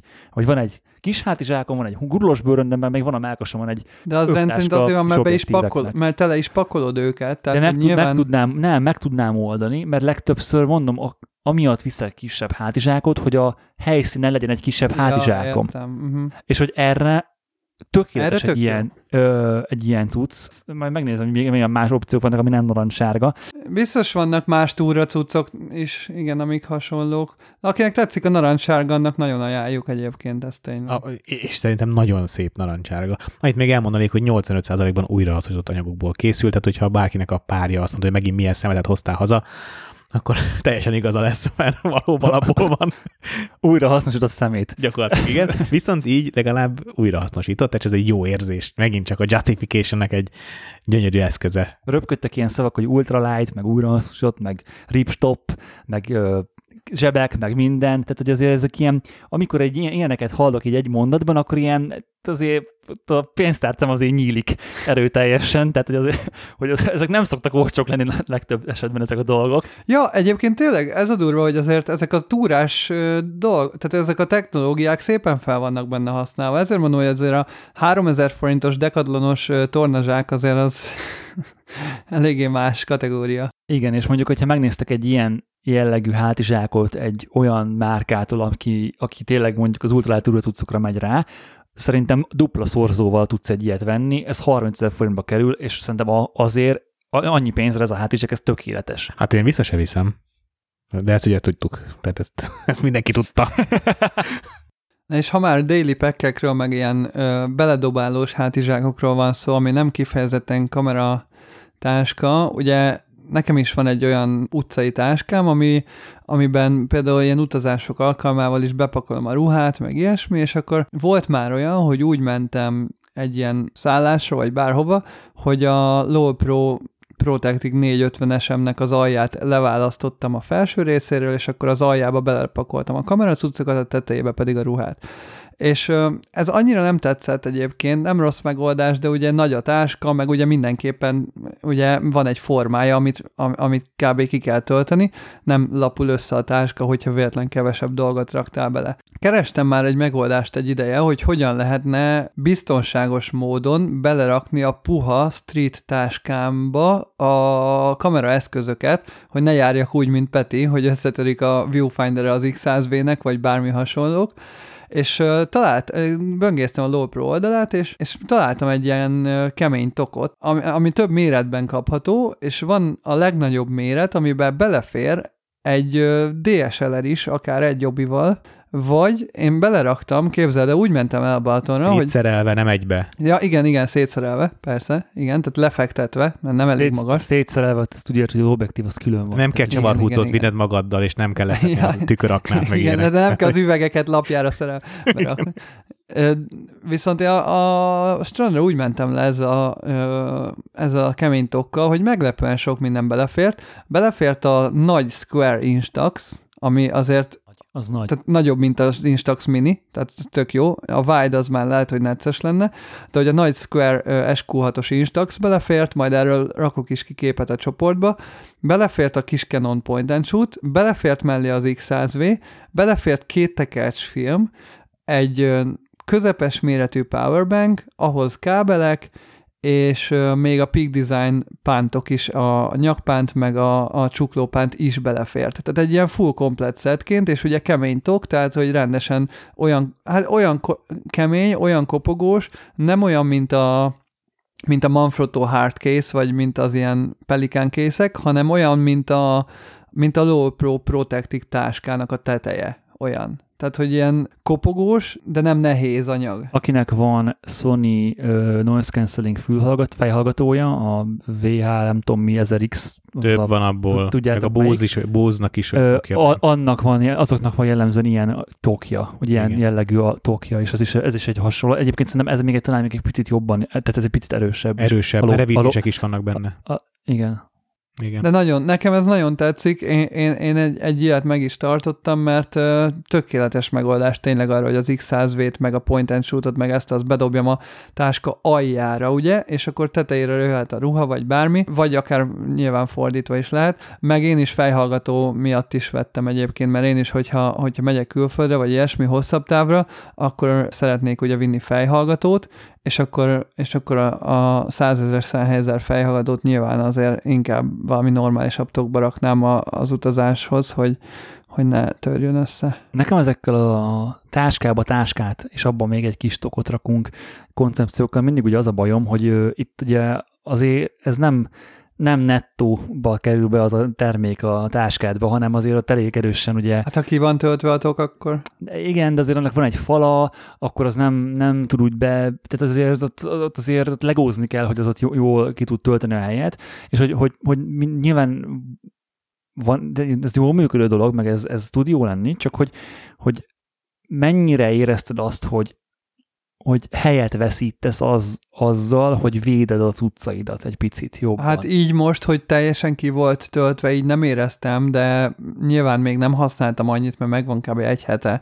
Viszont így, ahogy vittük le a cuccokat, így tökéletesen jó volt, meg nyilván ilyenkor, amikor mi Petivel viszünk ilyen tartomgyártós cuccokat, azért nagyon sokszor tényleg az van, hogy ha, ha tíz kezünk lenne, az is tele lenne, tehát minden csurig van rakva, és minden lóg rajtunk mindenhogy, tehát például a Lowpro táskára is, arra a vékony táskára is raktunk állványt például, amit totál nem így kell használni ezt a táskát, hogy a soft táskáról lóg mindenfelé egy állvány, meg ilyesmi, tehát hogy sokszor sokkal kényelmetlenebből megyünk fotózni, mint ahogy, mint ahogy napi szinten használja ezeket Persze. a termékeket az ember. Behajlani nem hajlik be ez a hardcase, tehát hogy nem tudja felvenni a formáját, ha kevesebb dolgot raksz bele. Nem Hiszen tud benyomkodni. Hardcase.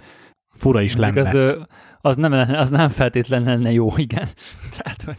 tehát, hogyha nem rakod tele, akkor nyilván vesztesz vele helyet, ez, ez, ez így van. De, de én már látom azt, hogy nekem ez bizonyos dolgoknak a szállítására pont tökéletes lesz, de nyilván nem kell mindig használni, meg nyilván az iksz száz vé-t sem mindig a táskádban tartod, hanem a válladon, vagy ilyesmi, attól függ, hogy éppen hova mész, meg milyen táskával, hogyan. Hogyha már ilyen táskarendszerezőkről beszélünk, akkor muszáj megemlítenem, hogy nemrég vettem a Peak Design-tól ö, packing cube-okat, tehát vágod mi az? Neked azt hiszem van is talán, Peti, nem? Persze.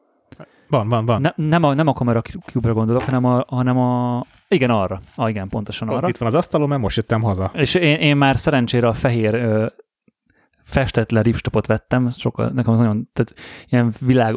Nem ilyen kicsit ilyen koszos, fehér és kockás.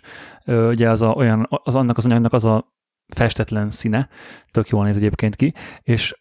És ugye az meg nyilván ugye pont úgy van kialakítva, hogy az pont belefér a travel backpackbe, tehát hogy a széle, szélebe a széle, az meg ugye a kettőt egymásra teszel, akkor az pont Persze. a magassága. És hogy nagyon kompaktul tudsz bele rakodni pólókat, vagy alsókatyákat, vagy melegítőt, vagy pulcsit, vagy bármit, mert ugye nagyon össze tudod kompresszálni vele. Ez egy kompressziós, és ez az a lényeg, í- hogy van igen. egy plusz cipzár, amivel össze tudod kompresszálni a cuccaidat. És gyakorlatilag fele annyi helyet foglalnak a cuccaid hát a hátizsákban. Vasalhatsz, hogyha erre, hát jó, erre kényes vagy. De azt amúgy is tett, hogy nem tudsz úgy bepakolni egy hátizsákba, hogy ne, ne kéne azt jó, bármit kezdeni. Pont nem vagyok rá kényes. Igen, az meg a másik én sem nagyon. De a lényeg a lényeg, hogy, hogyha így utaztok, és nem akart, tehát hogy hely, helyszűkébe vagytok, vagy, vagy, vagy, vagy nem akartok egy húsz kilós bőröndöt vinni, hogy szépen egy lapjáratéve a pólókat szállítsátok, akkor, akkor tök jók ezek az ilyen ö, kis táskába a táskát, vagy, vagy packing cube-ot rakni dolog, mert sokkal egyrészt átláthatóbb is a cuccot, könnyebb kivenni belőle, Igen. Ö, könnyebb megtalálni benne a dolgokat, mert nem az vagyok, hogy valamit kiveszel az ajjal, akkor összeburul az egész, és akkor a végén már egy ilyen zé, ruhakupacból húzkodott ki az, a plusz objektívet, meg a plusz akkumulátort, hanem, hanem full szépen minden megvan, és még helyet is spóroltok. Néztem, Gábor, egyébként ezt a táskát, nem bírok róla sajnos leakadni, hogy itt a, vá, a válpántján ott vannak azok a a ilyen befűzhető kis hevederek, ahova be lehet fűzni, ahova be lehet fűzni a Löveprónak a úgynevezett, komolyan a Lövepro termék elnevezései. Gear az up... Lövepro vagy Lowpro? Má, én már eleve el se tudom. Tehát, hogy nem, nem tudom, nem tudom. Lowpro, Lövpro, el kell harapni, és akkor senki nem, tesz, nem kérdezi meg, hogy mit beszélsz. Nem tudom. Lövepro. Tehát mit szeretnél volna mondani? Gear Up Accessory Strap Kit. Ez a neve a terméknek. Ez azt csinálja, Benedek, hogy a táskára ide előre, nagyjából a kulcsontot környékére fel tudod fűzni a kamera, egy ilyen kis mini kamerapántot, ami nagyjából egy, egy, egy arasznyi kis pánt. És olyankor az történik, hogy a táskán támaszkodik a kamera, és miközben a táska húzza hátrafele a válladat meg a testedet, a kamera meg húzza előre a táskát, egy ilyen rohadt jó balanszban lesz az egész. Ez mind szép és jó, egészen addig, amíg ugye egy kisebb emelkedőn, ahol mondjuk esetleg le kell tenned a kezedet, mert úgy tudsz csak fölmenni a sziklán. Ez egészen eddig a pontig, ez tökéletesen működik. Hogy meglibben előre a kamera, és odaütődik? Meglibben, és mondjuk, hogy, hát vagy a sziklának, vagy ja, a fogadat. Szikó, tehát, ó, hogy, ez amúgy nyilván a városban tök jó, meg ilyen városi túrákra tök jó, csak az épp én ezt például az erdőben... Ja, ilyen nagyon magas vinnék. Emelkedésűre... Nem, hát nem is csak azt, hanem mondjuk érted, van egy egyenletlenebb talaj, ahol mondjuk megbotlasz, vagy, vagy, vagy, vagy tényleg föl kell mászni egy picit a sziklára, vagy, vagy érted, de nem... De az a nyakpánt vagy bárhol veszélyes, ahogy ha kívül hordod a kamerát, akkor... Pont ezért soha nem hordok az erdőben úgy fényképezőgépet, hogy a nyakamba van rendesen, mert nem, nem a... Oldalra csúsztatott, gondolom. Egyrészt, mert pattog a hasam van, ami kényelmetlen, vagy pedig ugye fixen fognom kell a kezemmel, amíg szintén kényelmetlen. Másrészt ez előbb említett okok miatt, és azért vagy keresztbe szoktam tenni a, a vállamon, ugye a pántot, vagy, ami, és ugye akkor a derekamnál van, és ugye az, ott, ott ugye ráfeszül a testem, tehát ott nem mozog. Hát, hogyha könnyű a vázad, csak ugye az a baj, hogyha hosszan gyalogolsz, akkor meg egyik oldaladat terheli. Hát azt, fél, le, az azt meg, meg lehet jön. Óránként, vagy pihenőnként cserélni, tehát ez azért vannak megoldások. Vagy pedig, ami ugye a, van ez a Capture Clip szintén a Peak Design cucca, hogy a ugyanez, csak rá csattintod. Rá sem megy a, a táskára egyáltalán. Uh, az az ilyen vékony Peak Design táskára megy rá csak. Hát a... nyilván egyébként nyilván az, az meg olyan szempontból tényleg ö, ott már sokkal jobban érzed a, a balansz egyenletlenséget, tehát az, hogy nem ugyanolyan mértékben húzza. Nagyon rángatja a táskát. És nyilván ez egy, például én a, a zé hat és a huszonnyolc hetvenöttel szoktam ezt használni, vagy a nyolcvanöt tizennyolccal, azzal tökéletes. És hogyha mondjuk a palackvizet a másik oldalba teszed a táskának, akkor meg fullos, aha, vagy az állványt, mert ugye akkor, akkor ugye kiegyenlíti egymást a kettő. Akkor, akkor egyébként jól működik, de tényleg mondjuk egy egy kétszáz-négyszáz az egy, egy zé kilenccel nem biztos, hogy így cipelnék. Ami nekem nem tetszik a Capture-ben, hogy én az iksz százat tettem ide a vállamhoz, hogy... hogy az meg kiáll. Az meg, nagyon az, igen. kiáll, igen, és, és sose tudtam gyorsan levenni. Tehát lehet, hogy ezt meg lehet tanulni, de ezt azt a kis pöcköt, mert nyilván lelokkolom. Meg sose biztos a visszarakás. Á, nem hogy jó. Nem. Én ezt fú, én... Meg le is, én... le is t- a visszarakás egyébként nekem az nem volt problémám. Na, minden, hát ne, az nem engeded el olyan maga biztosan. Hát meg, meg kell, kell nézni, igen. meg kell nézni, de hogy ezért egy túra, túra során nem, nem szoktak úgy mondjuk focisták fejelni gólt. Tehát, hogy így nem, nem igen van olyan szint, amikor így gyorsan le kell kapni a fényképezőgépet a válladról, hanem azért ott azért rász... Ne tudja. Az eseteknek a kilencvenkilenc százalékában van idő lekapcsolni azt a, azt a Capture Clip-et. Nekem az a benyomásom egyébként, hogy ez a Strap Kit, ez nem a hardcore túrázóknak van ajánlva. Nem, egyáltalán nem. A csomag tartalma egyébként egy e, ilyen utazós pénztárca, amit a derekadra tudsz kötni, és tudod, ilyen rejtett módon tudod. A... Hát vagy a melkasodra ugyanúgy. Hát vagy a melkasodra, de a póló alatt tudod hordani. Igen. Egy ilyen nagyon pici vékony zseb, kocsikulcs, pénz, talán még iratok is beleférnek. Tehát, hogy én azt nézem, hogy inkább ilyen utazóknak szánt termék. Tehát az például város nézés közben, amikor tényleg öt napon keresztül napi hét-nyolc órát sétálsz, mert egy olyan típusú városnézős programon vagy, akkor szerintem ez egy barom. Ar- arra tökéletes. Csak, csak azért, azért akartam mondani, hogy aki az erdőt járja, az ne... annak nem feltétlenül ajánlanám, aki inkább városban fotózik, és nagyon sokat sétál, és mondjuk tényleg tíz kilométert sétál a betonon egy nap, annak tökéletes. Hát, vagy a hosszú távú túrázásra lehet még jó. Tehát ott, ahol nincs, tudod, nincs nehéz terep, nagy nehéz hátizsák van hátul, és mondjuk egy kék túra. Szerintem az, arra még talán el tudom képzelni, amikor, amikor nem technikai terepen mész, hanem, hanem távot teszel meg. És, és tényleg olyankor Gáborral nagyon meglepődve tapasztaltuk az R-et, az R... Hogy mondják, R-et? Igen, Canon e o es R. Ennyi, ugye? R-t. Na mindegy, azt a kamerát, ami Gábornak van, és Canon a neve, típusa. Azt markolattal és ötven ma, ártal. ötven ártal, így rálogattam a hasamra, és mintha nem is lett volna semmi ott. És nem pattog gyaloglás közben pattog, az ott úgy. Nekem ez a megoldás egyébként nagyon tetszik, olyan szempontból nem tetszik, hogy mint ahogy most már a Peak Design után ugye nagyon nehéz adaptálni bármiféle újabb pántrendszert, mert ugye akkor teljes szisztemben kell gondolkodni.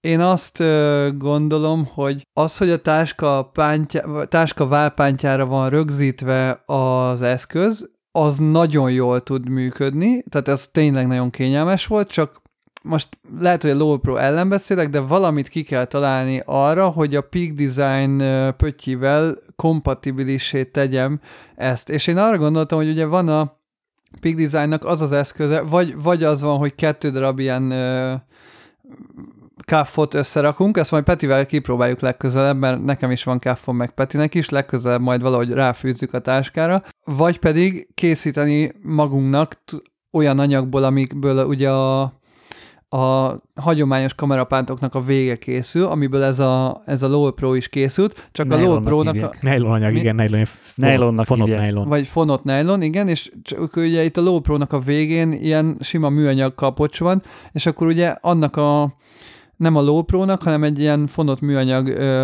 vagy milyen fonott nylon anyagnak a végére rátenni azt a Peak Design kitet, amit ugye lehet kapni, amit bármilyen ö, pántra rá tudsz rakni. És akkor az így fixen ott lóghat a táskádon akár, és hát akkor vagy, amikor vagy kell, akkor rá... Hát vagy teszel a végre egy karabinert, és akkor simán... Ö... Ja, ak- hát...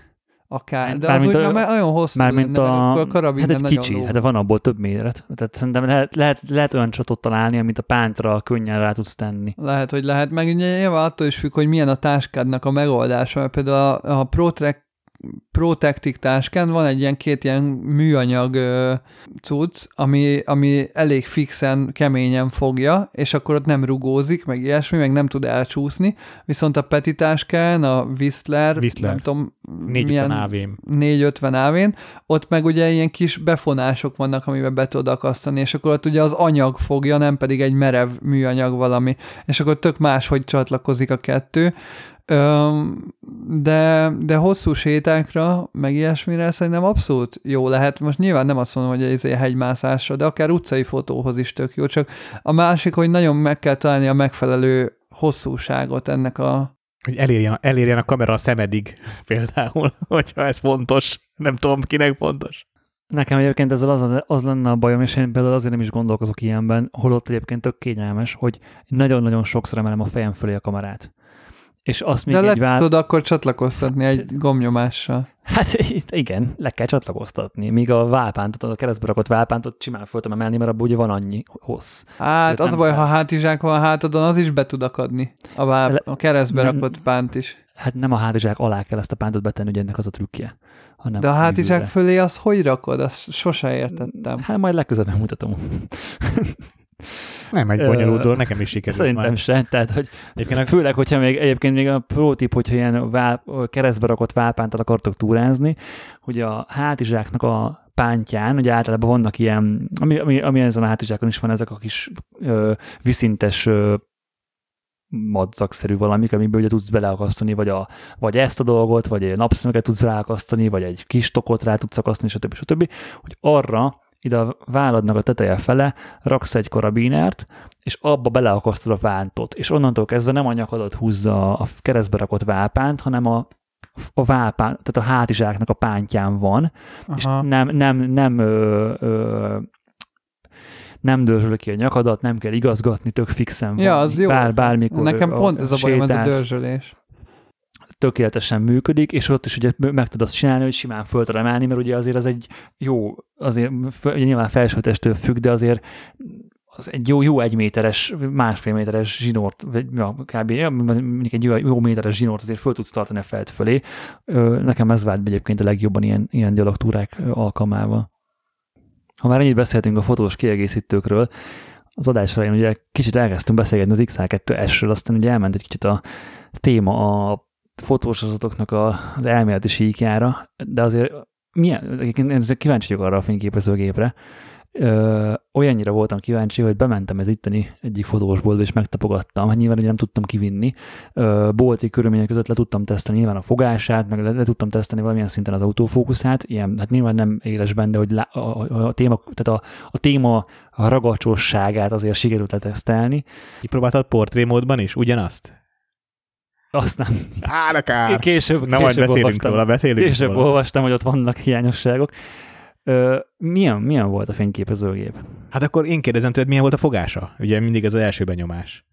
Nekem, elő, nekem elsőre tetszett, ránézésre is már látszik, hogy a gé ef iksz rendszernek a formanyelvét kapta meg az a fényképezőgép, csak ugye egy kicsit kisebb maga az egész. Hát olyan, mintha megfogtad volna a Photoshopba a gé ef iksz-et, és így összehúztad volna a, a nem tudom, milyennek a túlnak a neve, a V betűs túllal összehúztad volna a gé ef iksz-et. Nyilván nem fotóztam vele húsz órán keresztül, tehát nem tudom, hogy ergonomiailag mennyire vág az éle. Kereső? Na, a keresőben nem néztem bele, az a durva. Csak a hátsó el cé dével komponáltam. Én, én nem, egyszerűen annyira, annyira nem, nem áll kézre az, hogy a Milcnek a keresőbe belenézzek ösztönösen, hogy ezt el, nem, tudom el, nem tudom elmondani. Tehát tényleg a, a leges, amikor már annyira tűz a nap az el cé dé, hogy nem látom, akkor nézek a keresőbe. Fú, én az iksz száz vét szinte kizárólag keresővel használom. Én meg csak el cé dé, hátsó el cé dével. Abszolút nem fotózok el cé dével, Milccel, vagy ö, keresővel. Elsőre a fogása tetszett. Tehát azt tetszett benne, hogy olyan, tehát hogy meg lehet jó markolni. Talán még megkockáztatom, hogy jobban meg lehet fogni, mint az é hatot is. Ö, de mondom, lehet, hogy a, aztán vannak vele problémák, de nyilván majd ti elmondjátok, mert ti azért fotóztak vele egy hetet. Számomra az é hatnak sokkal jobb a fogása. És az a durva, hogy nagyobb az iksz há kettő. Tőles. Ennek is olyan neve, ezt is Gábornak mondtam, van ez a problémája. Olyan neve van, mint a, mint a pont az a Sony fejhallgató iksz vé dupla vé ezer há es négy nagyjából, tehát hogy kb. Mindig összekeverem a betűket ezzel a géppel, pedig nem szoktam általában, de ez mindig valahogy megszivat. Tehát nagyobb a markolata szerintem is, és tök jó, hogy ilyen nagy, de élesebb, és kevésbé áll kézre, mint egy Nikon. Sokkal kevésbé. Az azt mondjátok, hogy hosszú távú, amikor tényleg fotózol vele órákat, meg napokat, akkor azért ez kijön, hogy az... Na igen, és a gombok sem aha. oda vannak rakva, ahova az ujjad érkezni akar, hanem így ki kell csavarni picit a kezedet hozzá, vagy az ujjaidat. Egyébként ezt a gé ef iksz-nél is megfigyeltem, hogy a, ugye mivel nagyon lapos a teteje, így van. Nem tudsz, tehát én azt lehiszem, hogy állványon ez tökéletesen működik, mert ott ugye nem, ott nem kell, hogy ergonomikus legyen a fényképezőgép, mert ott megnyomod, egy mutató ujjal így rámutatsz az gombra, és így megnyomod, az tök, az tök oké.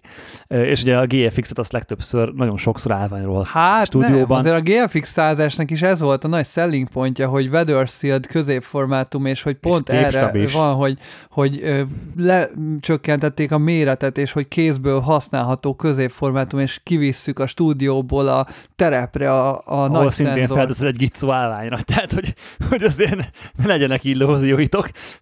Nagyon kevés tájképfotós, meg természetfotós exponál kézből, még akár, hogyha tudna is. Mm, jó, de nem csak tájkép. Már, már a szenzorstabi ténye is jelzi a Fujinál, hogy ez nem egy állványkamera.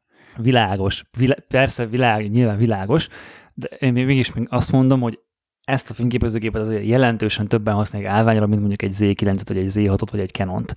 És azt szerintem tény. Mindegy. Attól függetlenül persze nem ergonomikus a, a gomb kiosztása, főleg a tetején lévő gombok.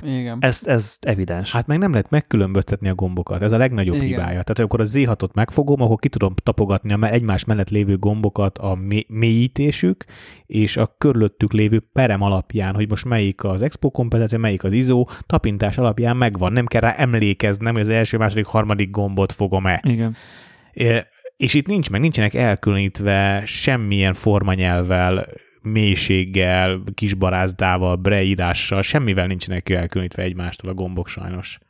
És hogyha ezeken túlmegyünk, tehát hogy tegyük fel, hogy tudjuk használni a fényképezőgépet, mert hogy így kényelmesen, vagy valamilyen szinten, maga a, hogy, és mondjuk még, még tegyük azt is félre, hogy á pé es cé. De hogy, hogy rétegében akarom, vagy rétegeiben szeretném megismerni ezt a fényképezőgépet, tehát oké, okay, ránéztünk, tetszik, kicsit vág, oké, okay, megyünk tovább.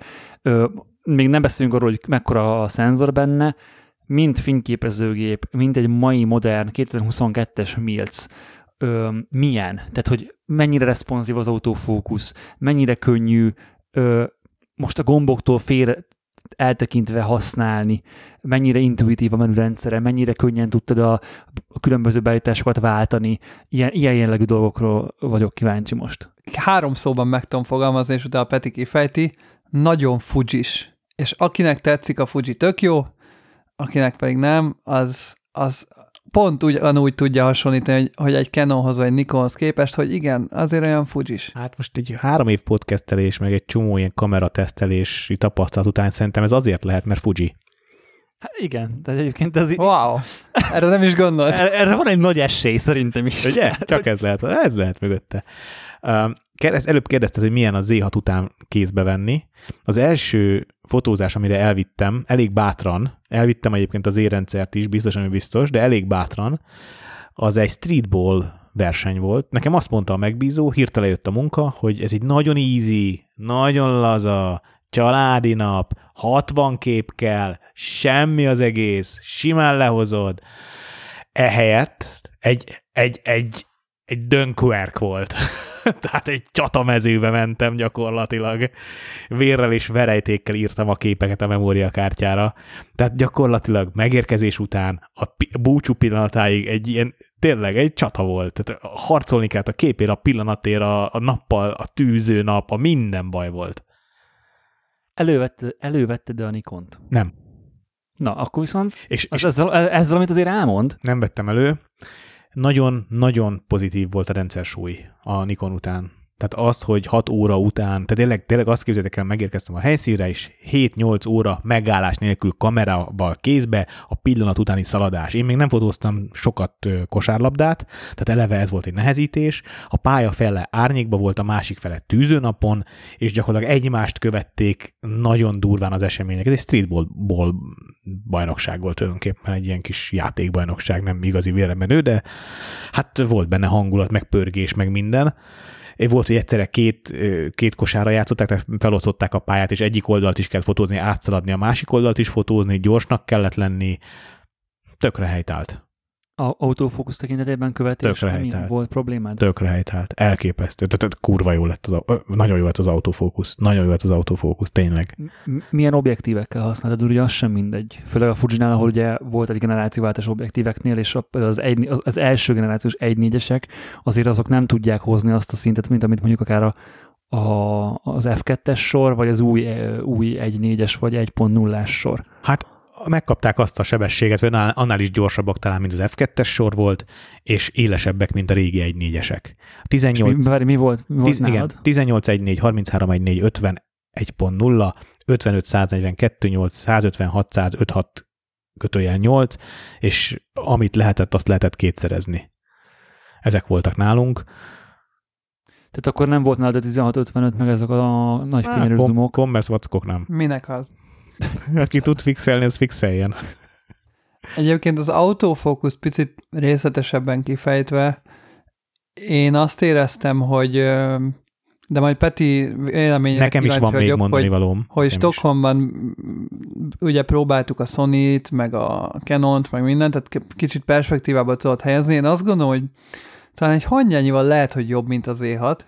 De csak azért, mert az object tracking megoldások miatt, mert ugye az cé hat kettőben, meg az é hét kettőben még nincs object tracking, ez, hogy középről kiindulsz, és rendesen van, felveszi a téma formáját, meg követi a szemet, meg stb. Igen, tehát nem, nem jó. Ilyen szempontból tök jó, és én nagyon örülök neki, hogy sok olyan fejlesztést láttam, ugye ez egy olyan kamera, ami az iksz száz vé után jelent meg, és sok hiányom volt az iksz száz vé-ben, amit ebben a fényképezőgében már megoldottak. Például ez az object tracking dolog is, ez tök jól működik, úgy működik, mint más kameráknál, lehet, hogy picit lassabb, lehet, hogy picit gyengébb, lehet, hogy picit rosszabbul veszi az objekteket, de hogy ö, mégis maga a megoldás van, nem az van, hogy, hogy nem tudom, tíz-húsz darab kocka megy az, a tárgy környékén, hanem, hanem rendesen meg tud mutatni neki, és akkor az a kocka fog elmenni a képernyő szélére, amit megmutattál. Ezt egyébként már a té négy is tudta, ez a té négynél sokkal folyékonyabban működik, sokkal, sokkal jobb. A másik tök jó fejlesztés, ami az iksz száz vé-hez képest láttam, hogy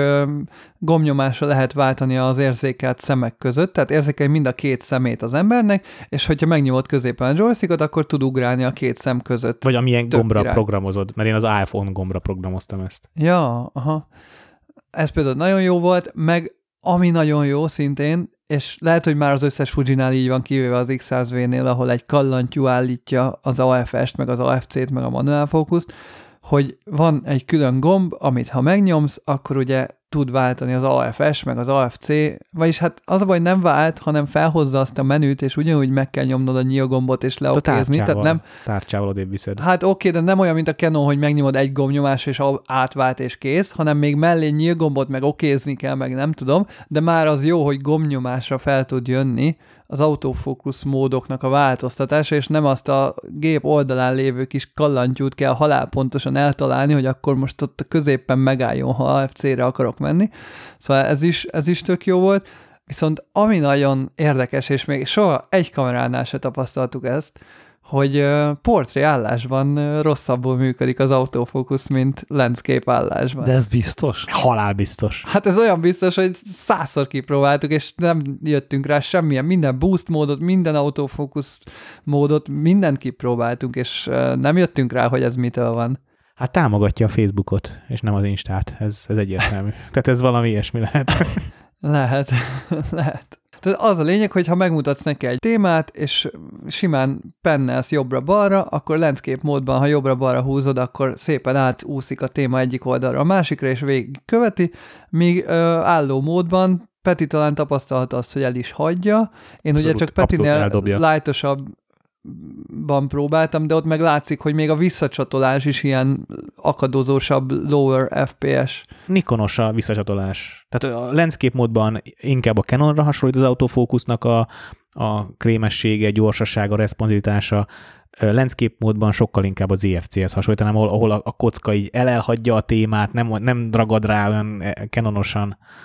Mármint, mármint portré módban. Bocs, le, igen, portré módban, igen. Tehát portré módban nem olyan jó. Kérdés, hogy, mert ugye, hogyha most elfelejtjük, hogy van egy gyroszkóp a fényképezőgépbe, és tegyük fel, hogy el csak elforgatta a fényképezőgépet, fe, a fellepening portré módban az működik-e? Hát úgy hogy mondjuk. Sehogy nem jó. Teljesen elveszíti. Portré módban felle, tehát nem az, hogy jobbra-balra mozgatod a kamerát portréállásban, hanem, hanem felle, ami, penning, felle, ami gyakorlatilag ugyanaz a mozgás, mint amit landscape módban jobbra-balra, értem. Így van. És ha pont ugyanazt a témát mutatod meg neki, így, így van.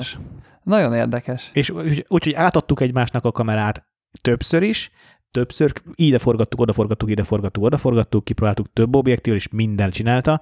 Én arra gyanakszom, hogy valami olyasmi dolog lehet, ami a Canonnál is van, ez a vonalélesség, tehát hogy bizonyos, bizonyos, a dupla pixeles autofókusz miatt bizonyos szögben nem tud az élekre jó, úgy ráállni. Ebben nem az van, ebben ebbe, ebbe X-trans van, és az X-transnak lehet egy ilyen sajátosság, amit még sose hát, próbál...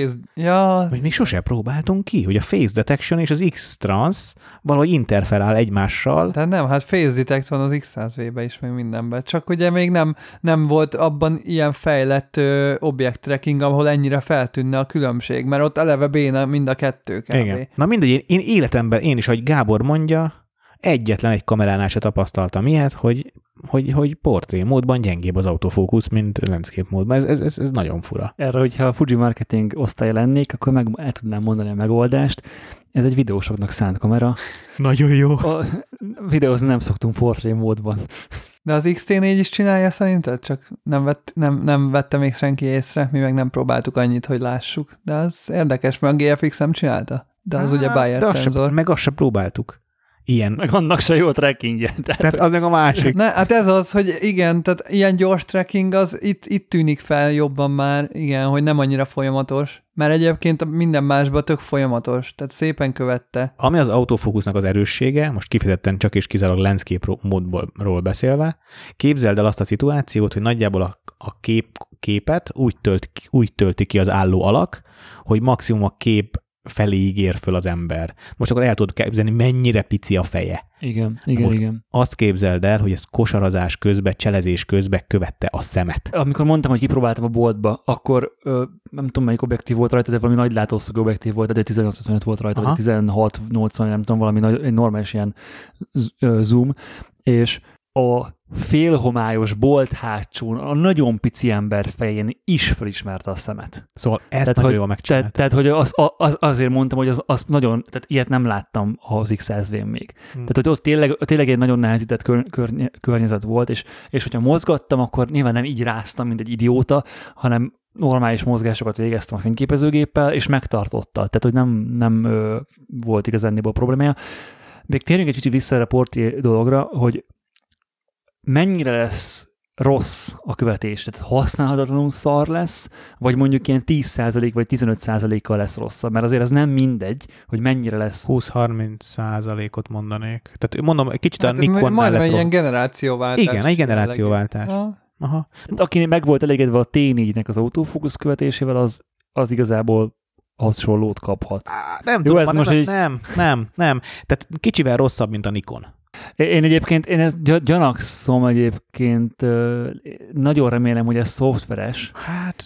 Jó. Mert, mert most ez közben eszemültött egy ilyen, ez, hogyha ezt, ezt nem, erre nem figyeltük, akkor az tényleg az a vicc kategória, hogy a, amikor egy mesterséges, ezek mind mesterséges intelligenciával működnek, hogy hogy követjük a témát. Az egyértelmű. Tehát, hogy ott figyeli egy... Hogy nem ismeri hogy... föl elforgatva. Igen, és ott ugye nem mindegy, hogy hogy van a kép. Hogy jó, hogy de van... egy kontraszt alapú, nem fejre meg ilyesmire, tehát kontraszt alapú sima egy Petinél egy, nem tudom, kólásdobozra, vagy bármire, most nyilván nem tanított be, ott, ott vagyis felismeri. De nem a szemkövet, de Gábor, a szemkövetés, az nem kontraszt alapú. De, de nem de szemkövetésről tárgyat, beszélek, teszteltük. Tárgyat. De a tár is ugyanaz, ott van egy valami, amit nem a, kontra, onnan nem a, nem a kontrasztot követi, hát az, most, az, az változik. Hát dehogy nem, bennek, hát most Peti mosatlan ruhái, azok nem izé betanított á í-jal vannak odarakva, hanem ott az megtalált egy ö, jól elkülönített tárgyat a kontraszt alapján, ami Mire, köré rajzolt egy négyzetet, aha, és akkor ő azon, onnantól kezdve azt követi. Jó, ebben az esetben igazad van. Én, én a szemkövetésre gondoltam, ilyen, ilyen, amit, amit én akartam mondani, én ezt a szemre értettem, meg az arckövetésre, mert, mert szerintem ott az nem feltétlenül csak a kontraszt alapon van, hanem ott szerintem van valami á í mögötte.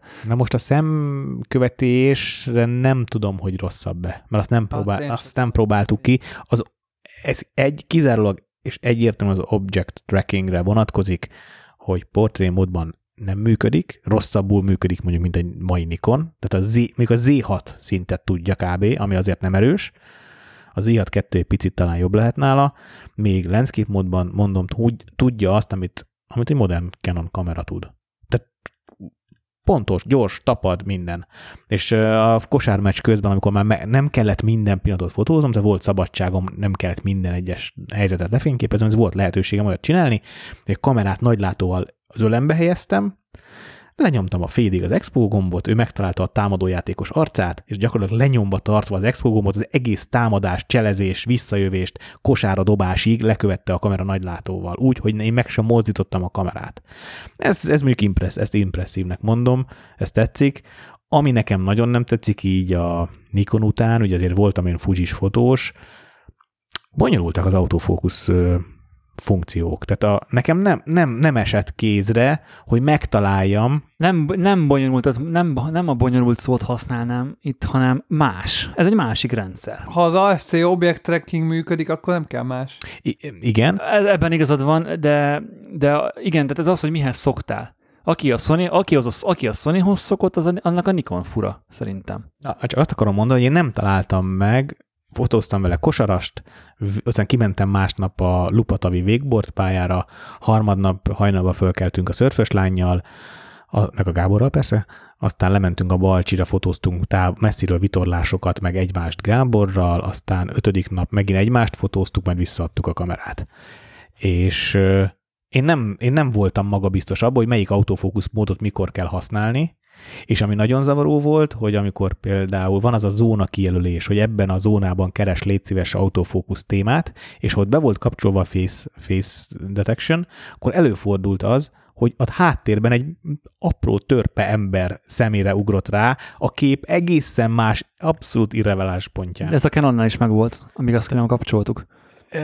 Lehet, nem tudom. Nem, nem, erre, a... Én erre emlékszem, hogy ez, ez, ez beállítás volt a Canonnál, hogy, hogy hiába jelölt ki a témát, hogy, hogyha lát egy arcot, akkor inkább oda az van priorizálva, akkor azt fogja választani. Na jó, de a, t- a téma is egy arc. Tehát, hogy én ráraktam a kosarasra ezt, a, ezt a, az akciófotózásra kifejlesztett fókuszpontot, ami egy dinamikus fókuszpont. Igen, tehát az a érdekes, hogy nem a közelebbit. Igen. Hogy miért a és hátsó? A háttérben a nézőkre ment rá.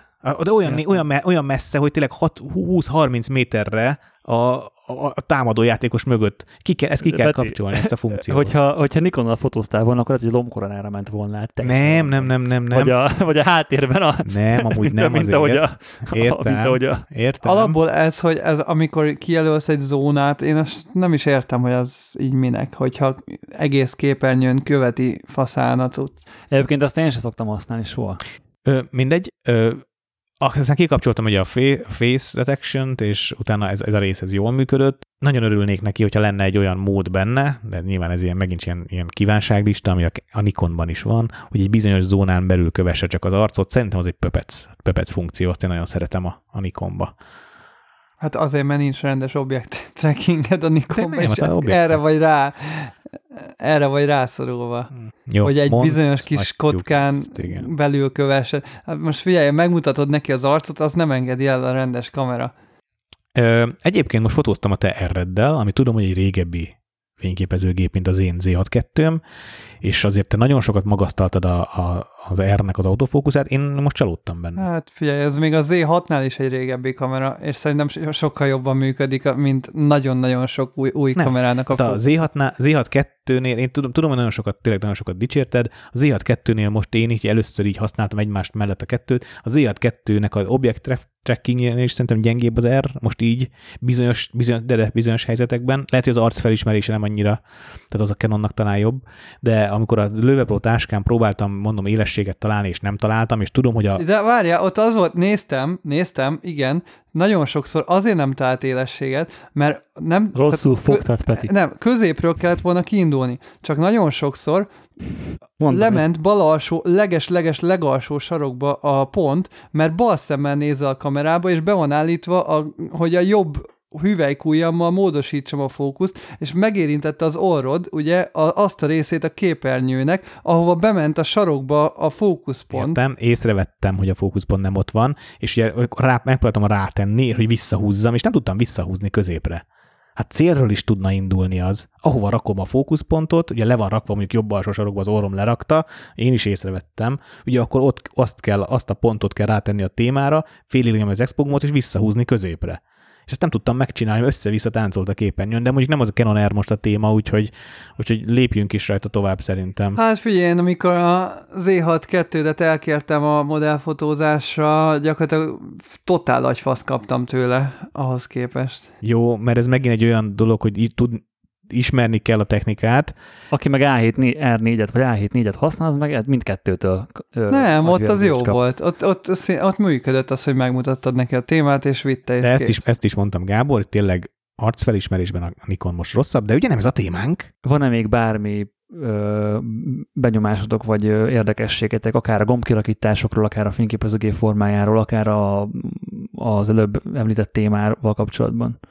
Kezdjük ott, hogy a képminőségről meg a szenzorról tudunk szerintem a legkevesebbet beszélni, és az talán a legkevésbé érdekes része is ennek a kamerának, mert pont olyan, mint bármilyen Fuji, vagy manapság már lassan bármilyen huszonhat megapixeles fényképezőgép, oké, okay, képeket készít, tudjuk, hogy nyilván nem phase one minőség, meg ilyesmi, de de nem is full frame zé hat, ma, majd, tehát, hogy igen, majd még erre kitérünk akkor később. Így.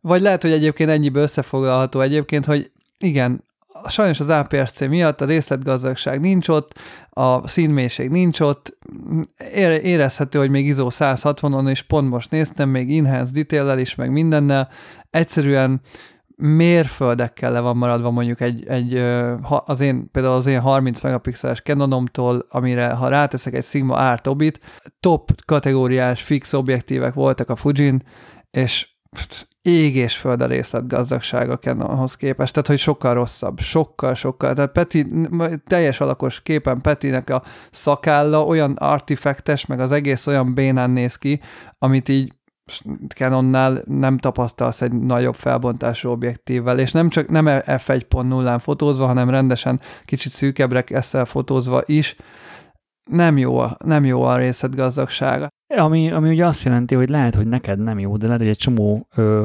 feladatra meg pont elég. És hogyha nem final printeket akarsz fotózni, ö, akkor lehet, hogy amúgy egy report melóra amúgy meg tökéletes. Jó, hát nem, vagy, egy hib- nem. vagy egy hibrid videós fotósnak tökéletes az a kamera. Kicsi, könnyű, jól működik. Nyilván az áráról... Kicsi, könnyű, azért azt nem mondanám. Jó, igen, jó, igen, mondjuk ez, ez éppen, ja, igen, ebben, ebben ez, ez, ez sajnos ez a rendszer, ez, nem a, ez, ez a típusú Fuji, ez nem a, nem a kicsi és könnyűség. Ezzel vitatkoznék, ez pont, ez, pont ez volt egy nagyon erős benyomásom nekem a streetball bajnokság fotózása közben, egy negyedik óra után is, amikor fölkaptam az ötven száznegyvennel, mint hogyha egy... egy, egy papírlapot kaptam volna föl a, a, a, Z, a zé hét hetvenkétszázhoz képest, mert ugye azzal tudom összehasonlítani. De sokkal könnyebb. Mm. Az, ugye az objektívek tudnak ugye jóval kisebbek lenni, persze, mert ugye nem kell kirajzolni a full frame kört. Én, bocsánat, én az vázra gondoltam, hogy azért az nagy, tehát a, itt az iksz há kettőesnek a váza azért az tényleg akkora, mint egy Nikon zé hatvankettő, vagy egy zé hét, vagy bármilyen full frame-es mércik ezen. Igen, de az nem baj, meg kb. Ekkora a kezünk. Tehát... Nem, az, az, az, az nem, ez, ezt nem negatívumként mondtam, ez egy attribútuma ja. a fényképezőgépnek. Ja, tehát nyilván a Fujinál az a jó, hogy majd előbb-utóbb nyilván ezekkel a szenzorokkal lesz mindenféle méretben és formában fényképezőgép, mint ahogy a korábbival is volt. Gábor, tudom, hogy neked a joystick, az a vesszőparipád egy fényképezőgép kapcsán. Mesélj légy szíves a Fuji joystickról. Nem tudom, mind a ketten talán lehet, hogy jobban emlékeztek a gé ef iksz-nek, és ilyen volt a joystickja? Én nem emlékszem az iksz há kettő esnek a joystickjára sajnos már. Ja. Az, én most azért tudom nagyon összehasonlítani a joystickkal, az iksz száz vé joystickjával, mert ott ugye csak joystick van, és nincs négy állású nyílgombok, míg az iksz há kettő esen van mind a kettő, és sokkal kényelmesebb az iksz száz vé-nek a joystickja számomra. A, az iksz há es kettőben, vagy iksz há kettő esben a joystick ilyen fura volt, hogy számomra pici volt az útja, tehát nem tud eléggé kimozdítani, meg, meg a felül a textúrája is picit ilyen, hát egyébként ez jellemző volt az egész gépre az én perspektívámból, hogy, hogyha mondjuk a lekerekített Canon formákhoz, meg a nagyon kézreső puha gombokhoz vagyok szokva, hogy így ilyen éles volt az egész. Tehát ez volt picit az élményem az egész géppel, hogy, hogy ilyen szúrós, éles, kemény, és ez a joystickra is jellemző, meg a felül a markolatra is, meg a gombokra is, meg egyébként még a keresőnek a gumiját is észrevettük, direkt mutattam is Petinek, ő is megerősítette, hogy, hogy olyan a gumia, hogy így kiáll, és egy ilyen éles rész mutat feléd. Nem egy lekerekített szép gumiforma, amihez jól hozzácsatlakozhat ugye szépen a, a szemöldököd, hanem gyakorlatilag beleáll egy ilyen éles vonal a szemöldöködbe. Peti, ugye te nem vagy megáldva a világ legjobb joystickjával, mint Gábor, mert nem Canont használsz. Igen. Neked sajnos. A Nikon, Nikonhoz képest milyen volt? Hát a Nikon sem erős joystickban, azért azt, azt jelentsük ki. Az, azért mondom, azért kérdezem, hogy te ugye hátrébb indulsz. Zárójában jegyzem, hogy az e o es erre nincs is joystick. Tessék. Igen, a legjobb joystick, ha nincsen joystick, igen. Meg az nem rossz. Én, én, nekem a világ legrosszabb joystickja az iksz száz vé-je, iksz száz vé joystickja, hát én gyűlölöm, tehát nekem az az érzésem, hogy kiukasztja a hüvelykujjamat, és már a körmömön jön át az a kis tűk. Nekem én is hasonlóan vagyok. Tehát ez gyűlölöm, tehát rossz hozzáérni, és miután nincs D-pad, tehát még a menübe is azzal kell, ne, már váltogatom az ujjaimat baszki, hogy melyikkel érjek hozzá, mert mintha égetné a kezemet, tényleg gyűlölöm. Az iksz száz vé-nek nagyon rossz a joystickja. Nos, ennél ehhez képest a, az iksz há kettő es, és nekem is agytorna, hogy kimondjam a nevét, és remélem is rontottam el, nekem nagyon kényelmes volt a joystick. Tehát kifejezetten nagyon kényelmes volt a joystick, jó érzés hozzányúlni, még talán responsív, tehát még viszonylag gyors, responsív, ügyes joysticknek mondanám, de hát én a gé ef iksz száz esét is szerettem, nekem tetszik az a nagy, széles felület. Nem tudom, van-e hallgatónk között olyan, aki használt valaha Pro Nikont, a dé négyes, dé négy, dé négyes vonalon, vagy olyan joystick volt, mint amilyen a, a sakk, sakk figuránál a bástyának a teteje. Tehát nagyon, a közepe a luk, és a pereme az, amiben bele tud kapaszkodni az új, és az nekem... Na, de az iksz há kettő esnek nem ilyen. Na, de azt mondom, hogy szerintem az a legjobb megoldás. Igen, nekem az, az a legjobb. Volt, a Canon a, öt dé-nél is az van. Így van, a Canon öt dé-nél is az van, meg az újabb Canonoknál is az van. De egyébként nekem kényelmes volt ez a joystick megoldás, egyáltalán nem zavarta az ujjamat, mondom, és, és ezért végignyomtam vele egy kosárlabda meccset, utána végignyomtam vele egy négy órás szörfös fotózást, neked meg talán egy olyan kétszer, háromszor húsz-harminc percet volt a kezedbe, nem fájt tőle az ujjam, jó volt, a, tehát a joystickkal nekem nincs, nincs kifogásom. És a, az élekkel, meg a kicsit azzal, hogy kevésbé kézreálló? Nekem azzal sincs annyira, engem az zavar az élekben, hogy nagyon sérülékenynek érzem a kamerát. Tehát, hogy a, minden, ami gömb alak, az, az sokkal ellenállóbb. Nem véletlen az, hogy a nagynyomású tartályoknak is, az ideális forma az a gömb, az, az a legerősebb forma. És ezek az élek, ezek ide-oda ütöd, könnyen lejön a festék, engem ez talán zavar, bár én mondjuk Én mondjuk szeretem az ütött kopott kamerákat, tehát én nem csinálok abból problémát. Ezt nem mondjuk már pozitívumnak, hogy ütött kopott lesz. Tehát ez olyan, mint amikor az iPod kampányt csinált arra, hogy összekarcolódik a hátulja. Na, szóval ez egy szubjektív dolog, engem annyira ez nem zavarna, de ez például szerintem hátránya. De tény és való, hogy élesek a formák, akinek ez nem tetszik, annak ez nem fog tetszeni. Ennyi.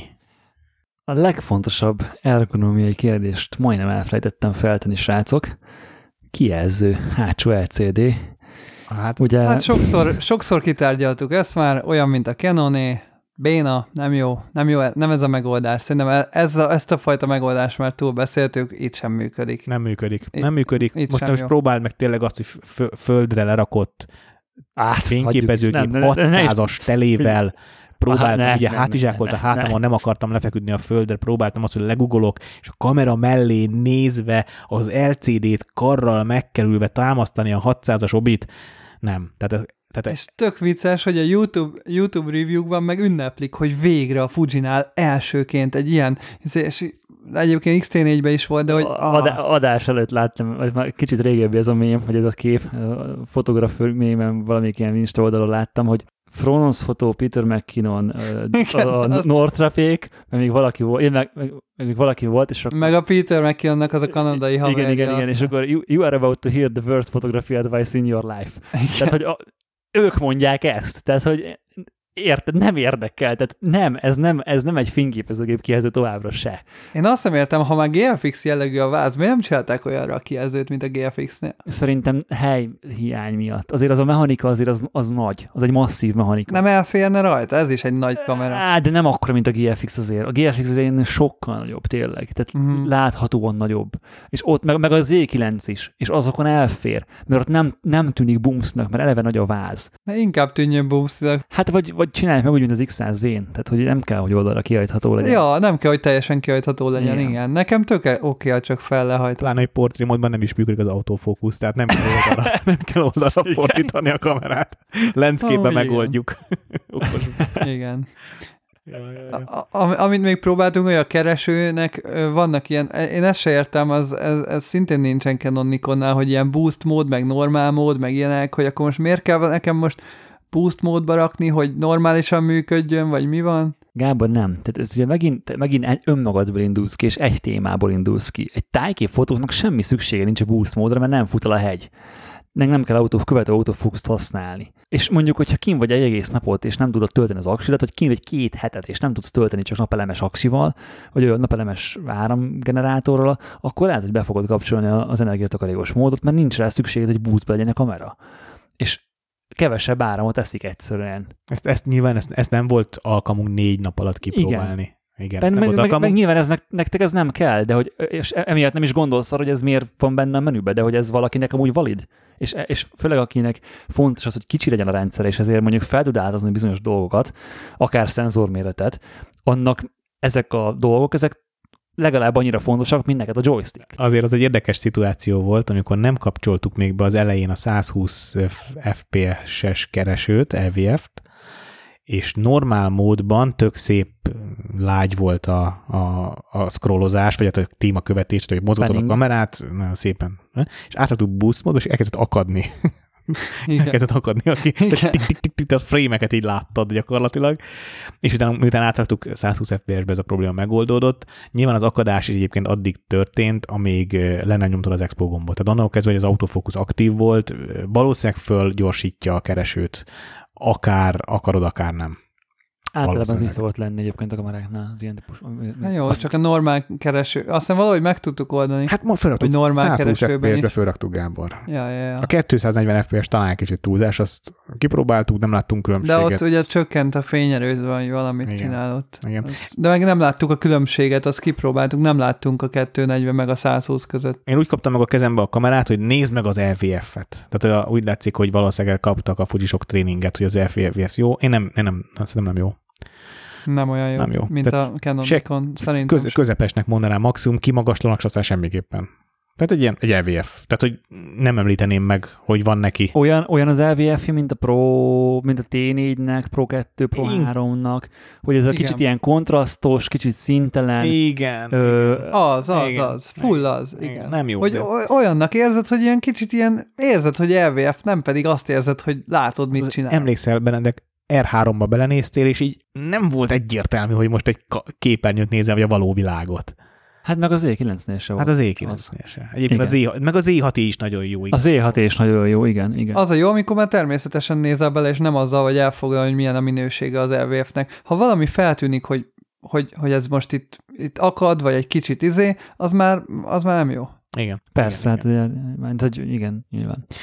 Összefoglalva, ahogy így hallgatom a beszámolótokat, azért ez egy elég potens kamera lett, attól függetlenül, hogy vannak azért nyilván a Fuji rendszer sajátosságaiból a fakadó számotokra kényelmetlen dolgok, de, de azért azért ez egy Fujin belül azért egy flagship cucc lett. Tehát azért... Egyértelműen a, a, a legjobb Fuji ever. Tehát ez, ez, ez nem kérdés. Ez a legjobb Fuji kamera szerintem, ami, ami valaha készült. Most a G F X száz est leszámítva, mert nekem azért az nekem a szívem tücske. Abszolút a száz G F X sokkal jobb szerintem. Igen.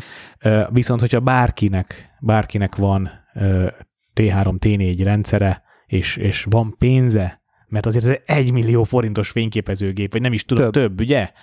Tehát ez egy nagyon drága fényképezőgép, zé hatot olcsóbban kapsz, ami azért valahol egy picit nonsens. Tehát azt nem tudom megindokolni.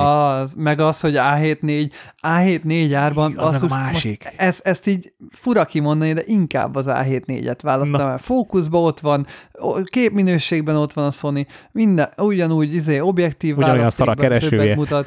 A keresője, ugyan, nem a keresője az á hetvennégynek tök jó már. Tehát nagyon sok mindenben, amiben rossz, ugyanolyan rossz, de sok mindenben jobb szerintem a Sony. De Gábor, tehát, hogy ez, ez most megint, tehát nyilván ideális esetben, hogyha most kezdesz, ha most kezdesz el fotózni, és semmilyen rendszered nincs, akkor erre a fényképezőgépedre, fényképezőgépre nincs szükséged, se az á hetvennégyre nincs szükséged, tehát azt ne vedd meg. Hogyha van egy rendszered, akkor meg nincs szükséged a másik rendszerben lévő fényképezőgépre. Jó, de akkor most ez csak az vásárolhatja, aki Fujin belül van már gyakorlatilag? Nem, nem, nem, nem. Csak amikor arról beszélünk, hogy mennyibe kerül a fényképezőgép, ott azért nem feltétlen csak az az egy faktora van, hogy mennyibe kerül ez a fényképezőgép, hanem hát. Mondjuk mennyibe kerül teljes rendszert cserélni. Ha mondjuk három évvel vissza, visszamegyünk, és vagy nem is, ne is menjünk három évvel vissza, valaki most vár dé es el er-ről milcre, és, és mondjuk natív objektív sort akar, meg tényleg mindent le akar cserélni, és mondjuk nincs vakúja, mert, és azt már ugye azt mondjuk tudná használni a milcen és rendszeren belül. Ott lehet elgondolkodni az, hogy akkor most Sony-t veszünk, vagy Fujit, vagy Nikont, vagy Canont. De amikor van egy, van egy Fuji rendszered, amit évek óta használsz, ismered, megtanultad, pontosan tudod, hogy hogy kell használni, pontosan tudod, hogy melyik gombhoz kell nyúlni, be van minden állítva. Na, és éppen ezért mondtuk, hogy ez a legjobb Fuji ever, és bátran, bármilyen Fuji, aki ismered a Fujikat és szereted a Fujikat, menj rá bátran, mert imádni fogod. Ha viszont nulláról építkezve nézzük, és nézzük az árat is, nincs kiemelkedő árelőnye. Sőt, talán semmilyen nem. árelőnye nincsen. Össze, összeraktunk Gáborral három rendszert, Canonból, Nikonból, Fujiból, ezt a kamerával. Ezt, tehát mindenből kettő, két er hat, két zé hatvankettő, két há kettes, és ugyanaz az objektív sort raktuk hozzá össze, tehát ami kell. Két, tehát minden, mi, mi kell? Minden, hát a, a fix sort raktuk össze, a húsz, harmincöt, ötven, nyolcvanöt, hetven, kétszáz. Ezt raktuk össze. És a Canonból az ellest raktátok bele, vagy nem az ellest? Nem, a bénákat. Canonból az bénákat. Hát igen, de azért az, az béna. De olcsóbb is lett. És hát de béna. Yeah. De nem annyival bénább, Benedek. Ez a durva, de. Hogy... Mm, nem hát tudom. Attól függ. Nem tudom. Hát figyelj, ez vélemény Szerint, Figyelj, ne viccelj. Tehát, ne, a, a, a Nikon zé egyszáznyolcas sorhoz ne hasonlítsuk már azokat az objektíveket. Na de... az, az a vicc kategória az az objektív ahhoz képest, amit a Nikon meg a Fuji ad, vagy, majdnem ugyanannyi pénzért. Ne, itt egyébként most kiemelnék akkor egy pozitívumot, hogy, hogy nagyon sokszor a modern világ kétezerhúsz-kétezerhuszonkettőben nagyon sok ö, piaci tesztelőnek van ez a problémája, akár autópiacról, mobiltelefon, sok mindenről lehet ezt mondani, hogy, hogy a világ úgy uniformizálódik. Hogy, hogy bár nagyjából ugyanazért a pénzért nagyjából ugyanazokat, ugyanazokat az értékeket kapod meg egy bé em vé-től, egy Mercitől, egy Alfától, mondjuk. És itt, amit most jobban belegondolok, akkor igazából, hogyha ugyanazt a pénzt költöm el a Canonnál, a Fujinál és a Nikonnál, akkor nagyon más tulajdonságokban lesznek kiemelkedőek a kamerák. Ez így van. A három különböző gyártó most egyértelműen három különböző dologban erős. A Fuji kiemelkedik a responsibilitásban, a gyorsaságban, a könnyűségben, és így gyakorlatilag most, ha jobban belegondolok, akkor kapok olyan tulajdonságokat a Fuji rendszert, amit a másik kettőnk nem ad meg. Részletgazdaságban pedig egyértelműen gyengébb a Canonnál is, hiába a Canon csak mondjuk húsz megapixeles, a zé hat meg huszonnégy, nem, nincs, nincs meg az a részletgazdaság, nincs meg az a tónus átmenet, nincs meg az a dinamika, és ez is akinek fontos, annak, annak fontos. Viszont egy... Egy jó beszédet hallottam minap a Corvinusnak, a dékánjának volt ez a diplomatos beszédje, hogy ne sok legyen, hanem elég. És ez minden a világ javaira vonatkozott. és itt most a dinamikára, meg a részletgazdagságra is próbálok utalni. Én Gábornak a minőség mániáját tisztelem, de nem minden esetben tartom jogosnak. Tehát, hogy nem, nem kell minden fotóba belenagyítani. Nekem, nekem például, mert az, arról beszélgettünk Gáborral a kocsiba lefele menet, hogyha ő például egy saját anyagot fotózna, ő nem akarná ezzel a vázzal fotózni, mert zavarná az, hogy amikor belenagyít, tehát bele, beszer, megszervezte a modellt, a sminkest, a világítást, mindent, a helyszínt, és zavarná, hogy nem tud belenagyítani száz százalékban úgy a képbe, hogy maximálisan elégedett legyen. És értem, tényleg nem tud, tényleg nem kapja meg azt a szempilla szintű részletgazdagságot, de miért is akarnék belenagyítani a képbe? Az egy egészében csodálom a fotót. Mi? Hát azért ez jogos. De Gábor, nem, nem, nem, nem jogos, nem. Ez te vagy. Tehát téged ez érdekel. Mást ez nem érdekel. De én azt mondtam, ezt mondtam el, hogy én bizonyos hely, tisztelem ezt, ezt a hozzáállásod, mert értem, hogy bizonyos helyzetben van, de nincs minden esetben ott a létjogosultsága. Például a, ennek a streetballos, streetballos anyagnak az senki nem akar bele zokba belemelteni. Jó, nyilván ott nem. Ott nem, igen, nyilván, igen, de a pont... esküvőfotónál se feltétlen. De például, ha visszatérek arra, hogy az er hat meg amit szettet összeállítottunk, uh, Peti, egyrészt soha nem próbáltad még a, azokat az olcsó errefobikat, hogy mit tud egy er hat azokkal az obikkal, és nem, nincs összehasonlítási alapot, hogy az mennyire gyors ehhez képest. Egyébként megkockáztatom, hogy simán hozza ezt a sebességet. Egy, egy objektívnek nem a gyorsaság az egyedüli mérvadója, szerintem. És részletgazdagságban meg magasabb és jobb. Tehát az ötven egy nyolc es té em hatvanezer forintért leveri az összes Fujit, ami nálunk volt. Emlékeztem, kétlem. Simán. Hát basszus, mondhatod, hogy kétled, de ez így van. Tehát, hogy kipróbálhatjuk, csak az a baj, nem mindent tudunk mindennel összehasonlítani, nehéz ezeket az eszközöket kikérni, de basszus, ez így van. Részletgazdagságra jobb. De Gábor, egyébként ezek nem is az obiknak, a, nem is az obiknak szerintem ez az X-Trans szenzornak a hátránya. Lehet, nem tudom, hogy minek a hátránya, ha én ráteszem a rendszerhez való obit, akkor az annyit tud és kész. És, jó, azt és tudjuk, az, az a baj, hogy és, és súlyra is az es té em-es obik, meg az a rendszer, amit összeraktunk, a Canonnál kisebb lesz, de összerakhatjuk majd újra azt a rendszert, és megnézhetjük a gyári tömegét annak, hogy összeadjuk. Megkockáztatom, hogy könnyebb lesz a rendszer, sőt, még lehet, hogy kisebb is. Tehát ez, ez megint olyan, hogy így mondhatjuk, hogy a Fuji kisebb, könnyebb, de nem. Ugyanannyira nehéz, ugyanolyan ö, ö, nagy, sajnos már ez az iksz há is, és ö, gyorsaságra meg lehet, hogy sportnál, meg egy kosárlabdánál kijön, de már egy esküvőnél szerintem nem jön ki, és ö, átlag normál portré szituációknál nem jön ki, és hogyha ezt a, nem tudom, harminc ef pé es-es sebesség dolgot eltesszük, de cserébe kapunk brutálisan jó képminőséget, meg még az er hatnál amúgy is kapunk, nem tudom, tizennégy kép per szekes sorozatot, ami bőven elég mindenre, akkor azért azért perspektívába lehet tenni, hogy, hogy azért ez egy nagyon-nagyon specifikus kamera. Sőt, ha még a Fuji házán belül is nézem, hogy egy millió hat ér ott van a gé ef iksz ötvenes, és az ötvenes kettő, és egy millió kettő ez a, vagy egy millió száz valamennyi, mindjárt mondom. százhúsz, egy millió százhuszonhárom a tripontban. És a egy millió hat az gé ef iksz ötvenes kettő, tehát ha csak Fuji elhivatott ember vagy, és nincsen rendszered, de mindenképp Fujit akarsz, akkor is megfontolandó, hogy persze sokkal kisebb sebességet tud, és igen, ez a sebességkamera, az meg a, az meg a képminőségkamera, és ez, ezért jó mondjuk a Sony meg a Canon, mert ott meg megkapod a sebességet, meg a képminőséget is. Egyébként a gé ef iksz, á, tehát a, a, szerintem a legnagyobb baromság az összehasonlítani a gé ef iksz-et meg ezt. Nem is összehasonlította, hanem minket ott kiegészítette. Igen, egy, tehát, a másik. Igen, igen, igen, igen. Csak hogy, melyik hogy kezembe ott, harapjak, tudok. Igen, mert ott, mert ott ugye az, a váz is rohadt nagy, meg az, objekt, ott, az objektívek böszme nagyok. És hogy... És, jó, igen. És, példa, igen. És egyébként, amikor... Ez egyébként annyira vicces, amikor ilyen, ilyenekről beszélgetünk, hogy, hogy képminőség, meg hogy mennyire tudunk belelagyítani, meg ilyenek. Persze, neked ez a Lightroom-ba tök, tökre fog tetszeni. Uh, Peti uh, egyik, remélem, hogy kedvenc youtubered, de a Thomas Heaton, a delikás tudom, forma... Tudom. Nem, nem nézem, mert irigylem. Legutóbbi videójában pont, a, pont azt fejtegette, hogy valószínűleg le fogja cserélni a gé ef iksz szisztemjét zé hetvenkettőre, mert ugye az a szenzor, neki az ötven R-je van, ami méret, méretben egy picit ugye nagyobb, mint az E hét kettő, de ugye jelentősen kisebb, mint a gé ef iksz ötvenes vagy százas.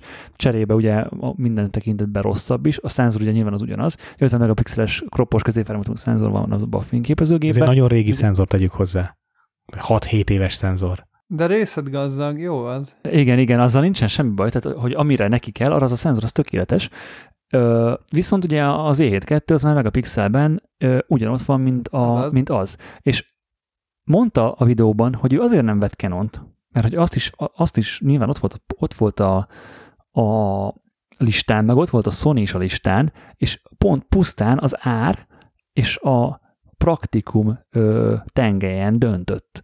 És a Nikonnak a tizenhat, bocs, huszonnégy százhúsz ef négyes zoom, meg a száz négyszáz zoommal le tud fedni huszonnégytől négyszázig, addig a gé ef iksz-en ugyanezt a, ugyanúgy két objektíve volt, huszonöttől száz ötvenig tudta lefedni kb, és nagyobb és nehezebb volt mindkét objektív, és utána mutatott ilyen side-by-side képeket, és persze a Nikon kicsit rosszabb volt. A huszonnégy százhúsz az nyilván rosszabb volt, mint a gé ef iksz-nek a, a normál látószögű zoomja, de azt mondta, hogy nem érdekli, mert, mert sokkal könnyebben tud túrázni, sokkal ö, megkönnyíti a saját munkáját, és amikor kinyomtatja, és kiteszi printbe, és, és ő árul printeket, mert ő ebből él, printeket árul, könyveket ad ki, stb. stb. Nem veszi, nincs, és nem veszi észre is. A gé ef iksz mellett rendszeresen fotózik egyébként té hárommal, meg té néggyel is, és azokkal nyilván tudja ő is, hogy persze nem, a szempilla nem válik el, de amikor kinyomtatott papír azt a képet, ez eltűnik. Hát Gábor, te maga, magad is mondtad egyébként. Maga a, papír nem, maga a papír nem tudja ezt a felbontást. De Gábor, te magad is mondtad, hogy az iksz száz vé képminőség nagyon sokat lehet kihozni jó mutómunkával. Jó, sokat ki lehet hozni, de basszus, szemmel látható a különbség. Tényleg. Így van. Tehát igen. Ezt, ezt, ezt, ezt azért kár tagadni. Tehát értem én, jó a gép, ezért mondhatjuk, igen, persze, Gábor, de, de kombit, azért ne tagadjuk le. Pakolni, veszel egy roadstert, jó lesz vele, igen, a kanyarokban autózni. Tehát ez, igen, ez, ez, ez, ez ilyen. Ez, ez ilyen. A, az ára engem is meglep egyébként, tehát hogy én nem, én nem áraznám, tehát hogy én nem, nem, nem jó szívvel adnék egyébként ennyi pénzt érte. Nyilván ez a mi döntésünk, gazdasági helyzet, így áll az euró, meg ilyenek. Ez egy, szerintem ez egy nyolcszázezer forintos kamera kb. A, a Fujinál az a baj, hogy pont amit az előbb mondtunk, hogy van egy ilyen kis szenzoros sebességkamera, meg egy nagy szenzoros képminőségkamera, ami lassú, mint az állat, és hogy nincs arany középút, mert ugye nincs full frame. És ez a nagy baj, hogy a Canon Nikon Sonynál ott van a full frame, ami hozza a nagy felbontást, a nagy dinamikát, meg azért tud egy olyan sebességet hozni, ami az ilyen tizenöt ef pé es nagyjából mindenkinek elég kell, hogy legyen. Sőt, vannak már ugye zé egy, vagy mi zé kilenc, á egy, stb., amik már harminc ef pé essel is tudnak. Tehát, hogy hozzák a sebességet, hozzák a képminőséget. És a Fujinál nincsen mondjuk egy ötven megapixeles, nagysebességű, harminc ef pé eses face detectes és rendes kamera. Rend, és rendes, Istenem. Várjunk, hogy na, ami ilyen, ilyen minden tudó, tehát, hogy nagysebességű, jó képminőségű kamera. Ami mindegyikben jó, az valószínűleg egyébként semmiben nem jó, csak hogy mindenben, mindenben hozza az átlag fölötti szintet, de semmiben se kiemelkedő, ami meg lehet, hogy valakinek az nem tetszik. Tehát szerintem, aki ezt a, ez egy jó kamera lett, aki Fujis, vegye meg, ha erre van szüksége, a videózik, vegye meg, ha kell neki a stackelt szenzor, vegye meg, ennyi. Tehát, hogy nem, nem kell ezt igazán borragozni. És egyébként annak tökre örülök, hogy ahogy végre ott vagyunk, hogy a Fuji is tudja azt a szintű autofókuszt nyújtani, amit egyébként kell. Vagy nem muszáj, hogy kell, hanem ami, ami, amit sok ember elvár ma már. És már nem, nem ott tartunk, hogy hát azért jó az a Fuji, de az, azért az autofókusz, azért az a szemkövetés lehetne jó, mert jó. Tehát, hogy kurva jó. Igen. Nagyon jó. Nagyon jó. Fekvő módban. Magyarul jó az, de lehetne jobb. Egyébként érdekes, ugye a, a, a Fujinál is a, a bajonett kioldó gomb az az objektívtől jobbra, a markolat irányába helyezkedik el. És most elindult a Fuji abba az irányba, hogy nagyobb markolatú gépeket kezdett gyártani, az iksz há kettő is egy nagyobb markolatú gép, és képzeld el, Benedek, hogy elkezdett útban lenni, rossz helyen lenni a, az a, a, a bajonett kioldó gomb, mert már akkora a markolat, hogy kényelmetlen hozzá benyúl, tehát a markolat akadályozza a benyúlást. Nem, nem, nem, sajnos nem, az nem kényelmes. Ez, ez ergonomiáról beszéltünk már, ez nekem, ez nekem, ez nekem feltűnt. És a nyomáspontja is továbbra, továbbra sem győzött meg, hogy nem lehet érezni, mikor, kicsit olyan szon is, nem lehet érezni, mikor, mikor old már a bajonett. Ez, ez nem tetszett, ez nem, ez nem tetszett egyértelműen. És még egy dolgot muszáj kiemelnünk, mert én, én tényleg nagyon jó benyomást szereztem ezzel a kamerával. Én, ezzel mernék, én ezt merném vállalni full-time pro kamerának. Tehát én, le, tehát én mernék ezzel fotózni, hogyha ha, ha, ha valamiért holnaptól Fujival kéne fotózni. Nem lenne rossz érzés. De és azt úgy mondod, hogy te tudod, hogy te miket fotózol. Ja, persze, de nyilván ez, amit én fotózom, ahhoz tökéletesen illik. Igen, igen, azt így van. A munkáim kilencven százaléka a Facebookra megy. Hagyjuk már ezt a szempilla elválasztást. Tehát, hogy mondom a fekete levest, amit tényleg tudni kell minden, tudnitok, tudnotok kell, mielőtt rámentek. Ö, gyakorlatilag a streetball bajnokság meleg volt aznap, meleg volt, de nagyjából a nap felétől már jött a warning. Egy sárga kis ikon megjelent a hátsó el cé dén, ami a kézikönyv szerint azt jelenti, hogy a kamera az átlagnál melegebb, és a túlmelegedés veszélye fennáll. Nem kapcsol ki ilyenkor, csak egy figyelmeztetést ad, hogy hát haver, márts be a víz alá, hogyha, mint az iPhone-t én. Ez érdekes dolog, amit mondasz, és ugye nem tudom, hogy a Nikonon én azért nem vettem ezt még észre, mert hogy nincs ilyen funkció benne. Ne viccelj, nem melegszik, a, tehát a Nikon nem melegszik. Tehát zé hatot, esküvőn tíz-tizenkét órát használom a két vázat, nem melegek a kamerák. Ez Jö, meg éget, okay. a, Z, a Fuji iksz há kétszáz égeti a kezed, meleg, konkrétan meleg. Vagy oké... Okay, akkor akkor várj, akkor bocs, a rossz, akkor ne az zé hatot mondjuk, hanem az er hatot meg az er ötöt, mert ugye azok, azok hír, hírhettem túlmelegedős kamerák, főleg ugye videómódban, hogy... Na most jött rá firmware, és most már kikapcsolták ezt. Már nem, nem melegszik? Micsoda? Most már nem. Hát most már nem meleg. Igen, mert az már akkor is meg volt állapítva, amikor kijött, hogy az egy ilyen artificial uh, limitáció volt, hogy védjék a videókameráknak a, a line-ját, és uh, igazából úgy melegedett túl, hogy akkor is túlmelegedés jelzést adott az erőt, amikor konkrétan beraktad a hűtőbe, és mérted, hogy menj, mekkora a hőmérséklete, és semmivel nem melegedett ténylegesen a kamera, de x perc után ő kiírta, hogy túlmelegedés, ja, még értem. Akkor is, hogyha nem melegedett túl. És... Uh, most, hogy már eltelt x idő, meg most már nem kell annyira félnie a Canonnak, meg nőtt a konkurencia nyilván, meg stb. Ö, nem kell félnie a kannibalizálódástól. Ö, jött egy új firmware, amivel ezt így kikapcsolták, és most már nem kapsz túlmelegedés jelzést az er öttől, még akkor sem, hogyha sok percig videózol vele, meg ilyesmi, mert ö, igazából sosem melegedett túl, csak kaptál egy jelzést, hogy túlmelegedett. Ez biztos, hogy nem melegedett? Mindegy, ne, ne ragozzuk, ezt nem tudjuk. Nem tudjuk. A, mondom, a Fuji se kapcsolt ki soha. Tehát, hogy én végignyomtam vele tűzőnapon a, a streetball bajnokságot, majd utána Gáborral, amikor nagy újra meleg ilyet kidobott, akkor is gyakorlatilag fullos kánikula volt, és, és toltuk a sorozatot vele. Hát nyilván a kártyaírás is melegíti, meg a processzor ilyenkor mind-mind melegszik.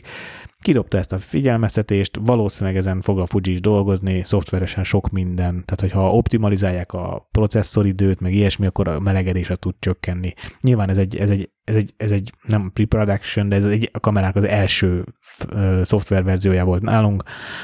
E- ezt, tudni, ezt el kell mondjunk, mert megtörtént.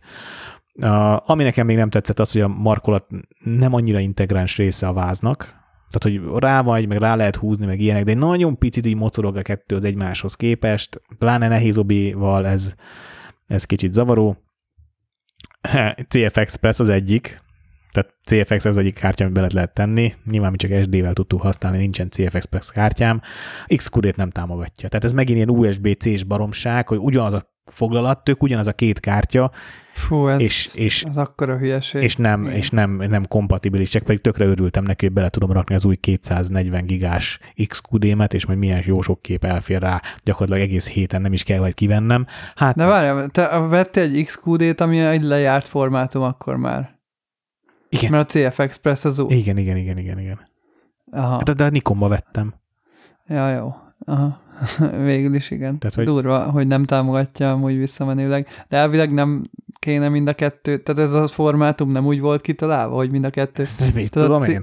Nem tudom. Nem tudom, a nem is. A cé ef Express nem kéne, hogy visszamenően kompatibilis legyen az iksz kú dé-vel? Nem tudom, az... nem tudom, nem próbáltam soha. Oh, nagyon gáz ez. Nem, ez nekem se tetszik, de hát ez, ez, ez, ez, ezt csinálják a kameragyártók, vagy a szabványgyártók, nyilván pénzt vesznek ki a zsebünkből, de ez norm... most normális, mert pénzt akarnak keresni. Nem szimpatikus, persze. Amekkora buffere van ennek a gépnek, bőven-bőven elég lenne neki az es dé kártya is. Hát igen, ha... ha compressed róba fotózol, de mint látod. Meg ha nem videózol. Jó, igen. Meg ha nem videózol, de, de ugye megint csak fotós szemmel néztük, nem videóztunk. Meg léteznek fel. Azért már nagyon gyors es dé kártyák, tehát azért ne beszéljünk úgy, hogy a es dé foglalat az csak a tízezres SanDisket jelenti. Azért léteznek nagyon-nagyon gyors így, es dé kártyák. Ugye, amikor a Nikon annó az iksz kú dét a dé négyben bejelentette, akkor az első ilyen kommentcun, ami azzal jött, hogy bezzeg a Red, Vagy, vagy valamelyik ilyen nagy gyártó meg tudja oldani a cé ef-re gyors írást. Ennyi, nagy buffer kell. De nem csak a nagy buffer, hanem hogy olyan, olyan, nekik vannak olyan cé ef kártyáik, amik tudják az iksz kú dé ja. sebességét, vagy a fölött is. Nyilván ez, egy, ez, a, ez a Sony-val egy deal volt annó a Nikonnak, hogy a szenzor valami, biztos valami, a, Nikon, a Sony adja a szenzort a Nikonnak, cserébe a Nikon megveszi ezt az iksz kú dé fasságot. Csak a legjobb, hogy Sonyba egy darab Sony fényképezőgében nincs benne ez a cé ef Express Type B.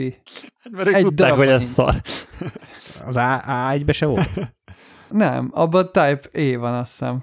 Jó, mindegy, hagyjuk is. Nem, mindegy, ez egy, ez egy szabvány, amivel együtt tudunk élni. Én megvettem, most nyilván használom, de nem, nem, nincs igazán nagy szükségem az átjárhatóságra.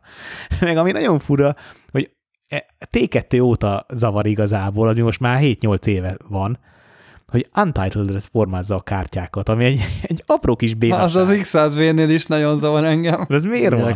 Mi nem azt ide, hogy Fuji? Mi nem, a Fuji, mi nem Fuji-t ír ki? Nem mindegy. Vagy amúgy. Valami bármi. Apróság, persze, de egy, a, tehát nyilván azért itt nagyon sokszor a fényképezőgépeknél nem csak a kameráról beszélünk, hanem van mindig egy kis márkafanatikusság, egy kis, nagyon sokan szeretik a kamerájukat, pláne a Fuji kamerájukat. Hát ne azt írja ki, berugom a számítógépen, ne, ne azt írja már ki, hogy Untitled. Igen, írja ki azt, hogy Best Photos mondjuk, vagy valami ilyesmi legyen a neve a kamera. Hát de ne, hát írja ki, hogy Fuji kamera. Írja ki a Fuji, Fuji iksz há kettő es, írja ki, hogy mi, mi, valami, mi persze. Igen. Legyen már büszke a saját nevére, nem Untitled, ez annyira béna. Nagyon jól mondod, Gábor. Obikról általánosan zavar, hogy rossz irányba kell letenni, leszedni, meg föltenni, de hát nyilván csak megszokás kérdése. Viszont a százötven hatszáz az ilyen szempontból én meglepődtem, hogy mennyire jó ö, objektív, ha most csak abban a szemszögből nézem. A, tehát olyan szempontból, hogyha nem nézem azt, hogy például a fényerő, ugye full napsütésbe használtuk, emiatt nem hiányzott nagyobb fényerő nekem, ugye én nem használtam sötétbe vagy ilyesmi, tökre mindegy volt, hogy azt tudom, mi a vége a fényerejének, hat, nyolc, három, hét, egy, ef nyolc. Ja, ef nyolc, bőven tök jó volt, tök elég volt, és az, az, a, az a tény, hogy gyakorlatilag kilencszáz milliméteres a vége, full frame-re átszámítva az objektívednek, az így nagyon érdekes, tehát egy, gyakorlatilag van egy ilyen kétszázhuszonöttől kilencszáz milliméterig terjedő zoomod ezzel a százötven hatszázassal, ami egy ilyen tök specifikus ö, tartomány azért, az már bőven nagy tele tartomány. Érdekes volt ezt kipróbálni, de látszott is az, hogy ez elég limitáltan használható olyan szempontból, hogy amit mondtunk, hogy az atmoszféra sajnos nagyon tudja torzítani a perspektívát, meg nagyon ö, bele tud szólni a képnek a minőségébe. Én azt gondolom, hogy nem véletlen terjedt el a úgymond nagy telék kategóriájában full frame-en a száz-négyszáz, mert az nagyjából bőven lefed mindent, amit kell szerintem. Kivéve tényleg, hogyha az en ef el stadionban akarod a túloldalon lévő cheerleadereknek a ö, térdét fotózni, popcorn, akkor már biztos, hogy izé, mosolyát, mosolyát, biztos, mosolyát. Hogy kell, vagy a mosolyát, igen, de... Vagy hogyha wildlife vadfotós vagy, nem tudom, ezt hogy mondják. Is a, ott is közelebb nem, mész, meg úgy mész, t- hogy... Valamikor nem tudsz közelebb menni. Mondjuk a Benedektet... De a atmoszféra ott, ott is beleszól. Szavanná, szavannában... Nem a szavannán, de most kétszáz méteren az, az objektív azért még bőven jó.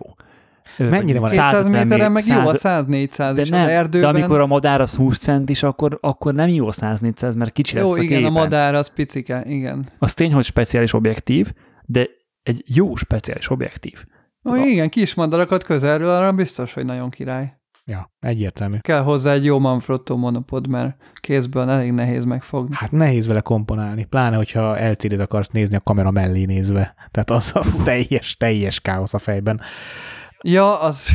ja, hát az ja, halál. Az, az, az, az, halál. Az, az, azt már nagy látónál is zavaró nekem, de hogy mindegy, hagyjuk. Uh, ami, még, ami még érdekes volt, hogy a Stabit vagy nem programozták le jól még, vagy ez ilyen, és ezt meg kell szokni. Ugye amikor sportban, sportot fotóz az ember, és szeretné lekövetni a témát, a, a mozgó témához has, ö, idomítva, vagy mozgó, a mozgó téma sebességéhez választ egy relatíve hosszabb záridőt, hogy a téma sebességét érzékeltesse a képen. Versenyautó, vagy esetemben ö, a pályán, kötélpályán csúszó végbordos. Akkor ilyen nagyon pici sorozatokat lö- lövök, vagy én legalábbis úgy fotózom ilyet, hogy ilyen hármas-négyes sorozatokat lövök, hogy egyrészt ne lőjek kétszáz képet, viszont kell a hármas-négyes sorozat, hogy a sebességet fel tudjam venni, és tudjak pontos éles képet készíteni.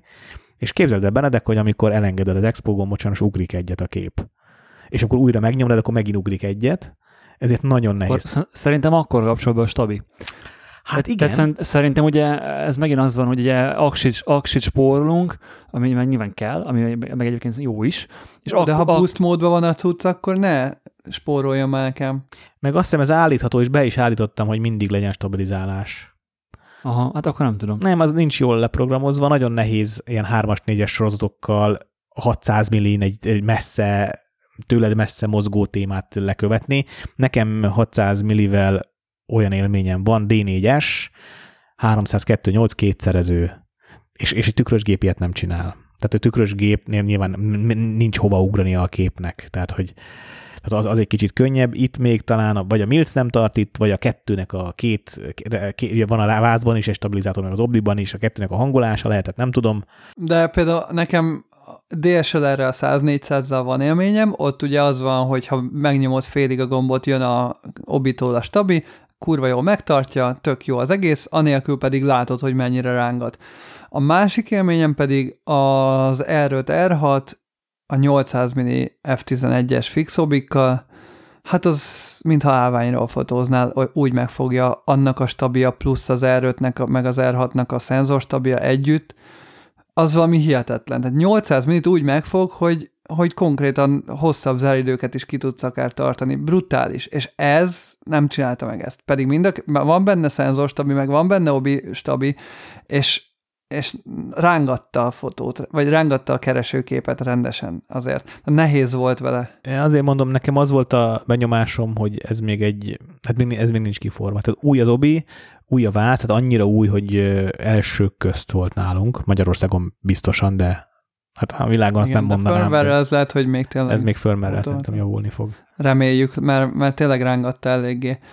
De állványról tényleg sok mindenre jól áll. Tehát akinek kell a hatszáz, vagy mind, nem is, akinek ilyen kilencszáz milli kell, az nem is elérhető ilyen kilencszáz millis például full frame-en, vagy, vagy akár hát ilyen ezer... Picibe. E... Tehát, hogy hát igazából ez nem piciben. Egy nagyon nagy obi, ez a, gyakorlatilag a könyökömtől, a, a könyökömtől az öklöm végig akkora a mérete a táskába elrakva, ami, ami nem, egy, nem, egy nagy, nem egy nagy obi. És a héten nagyon sokat volt kérdés, valahogy, valahogy, valahogy sokat jött elő, elmúlt két hétben egész pontosan a Fuji csoportban, hogy a, az új obik, ezek az egy négyesek, amit Benedek te is kérdeztél, hogy mennyire, mennyire jók, és hogy érdemes-e váltani, egyértelműen. Tehát gyakorlatilag szinte két generációnyi ugrás. Tehát elképesztő jók az új jobbik szerintem. Megkérik az árukat. Hát persze, mert de jók. Tehát, hogy, hát, hogy... gyorsak, pontosak. Az ötvenegy nullán nem, sajnos az nem, az, az tágrekeszen nem, nem, nem éles, az lágy. Hát persze, de az összes ilyen objektív lágy. Tehát az, az nem újdonság. Hát azért né, próbáld már ki a nyolcvanöt egy kettő. Tudom, a nyolcvanöt egy kettő Canon el er azért az, az odaver, de, de ez nem. De, mert értem, de nyilván de, viccelek, de hogy hozzáteszem, hogy a Canon nyolcvanöt egy nyolc az, hogy a, a nyolcvan és kilencven és a fölötti fix teléket sokkal könnyebb jó minőségűre csinálni, sokkal könnyebb kiszámolni, sokkal könnyebb legyártani azokat az adáncsistagokat, mint az alattiakat. És ez egy ötven milliméteres objektív, egy ötven milliméteres gyújtótávolság objektív. Oké, okay, de ennek az ötven milli egy kettő er ef, ami nagyobb képkockát rajzol ki, az is ezerszer élesebb, full nyitva. Ez tény, hát ez, ez megnyit. Ez van, ez az obi, ami nálunk járt, ezt tudjuk elmondani, hogy ez az egy pont nullás, ez egy izgalmas obi, az, egy, az tágra keszen, az, az, az, az, az lágy. Ez van. Igen. Ami viszont pozitívum például a Canonhoz képest, és ezt nem értettem, de ez Nikonnál is így van, azt hiszem, hogy három aksi belfér a markolattal együtt. Persze. És Canonnál meg ugye csak kettő fér bele a markolatba, ezt nem tudom miért van. Hát mert a, a, a Nikon, igen. Igen, mert a Canon úgy oldotta Jó, meg, a... hogy a markolatnak van egy ilyen L, L alakja, ami belemegy, viszont cserébe megkapott Gábor azt, amit én most itt kritizáltam, hogy nem mozog, hogy nem mozog mert, a, mert sokkal nagyobb a felület, ahol csatlakozik, illetve bele tudod rakni az erteget. A igen, de azért Canon. A három aksi. Hát ja, ja, ja. Három aksi, ez három aksi. Bocs, muszáj visszamennem ide. Megnéztem közben a Tripontból, hogy mennyibe kerül az a két objektív, mint az előbb ugye mértettünk. Dupla áron van a Canon egy pont kettes L.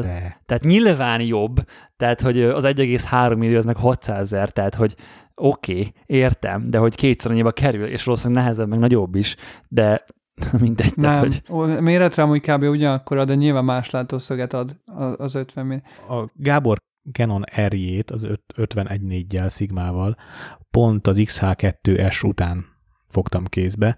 Én nem akarnék azzal dolgozni. Tehát, amivel, tehát, hogy, tehát hogy én nekem a...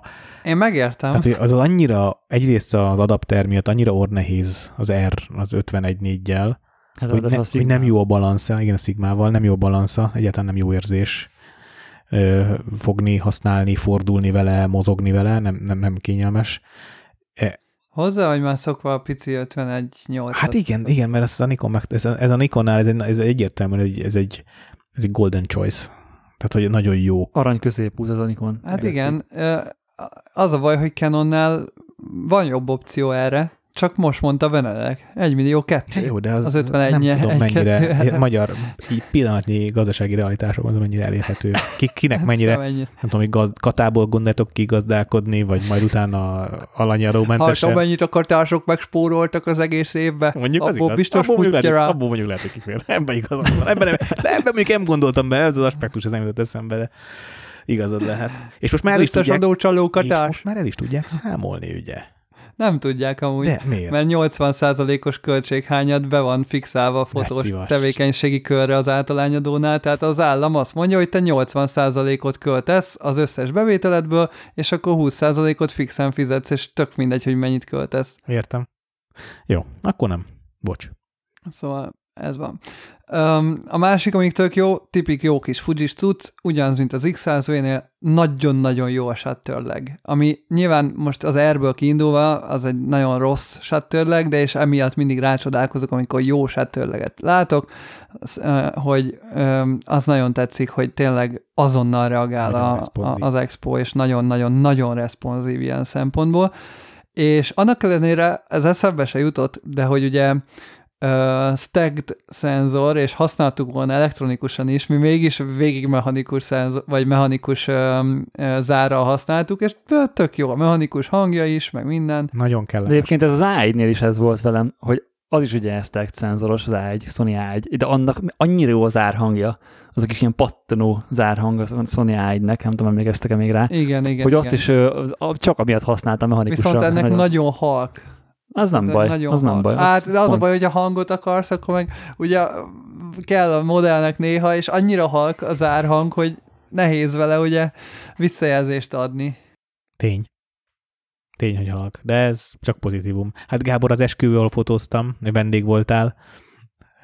Mennyire jó, mennyire jó volt. Kérdeztem utána tőled, hogy ja, vendégként igen. Milyen élmény volt a kamerát hallgatni, és mondtad, hogy tök jó halk a, a Nikon is.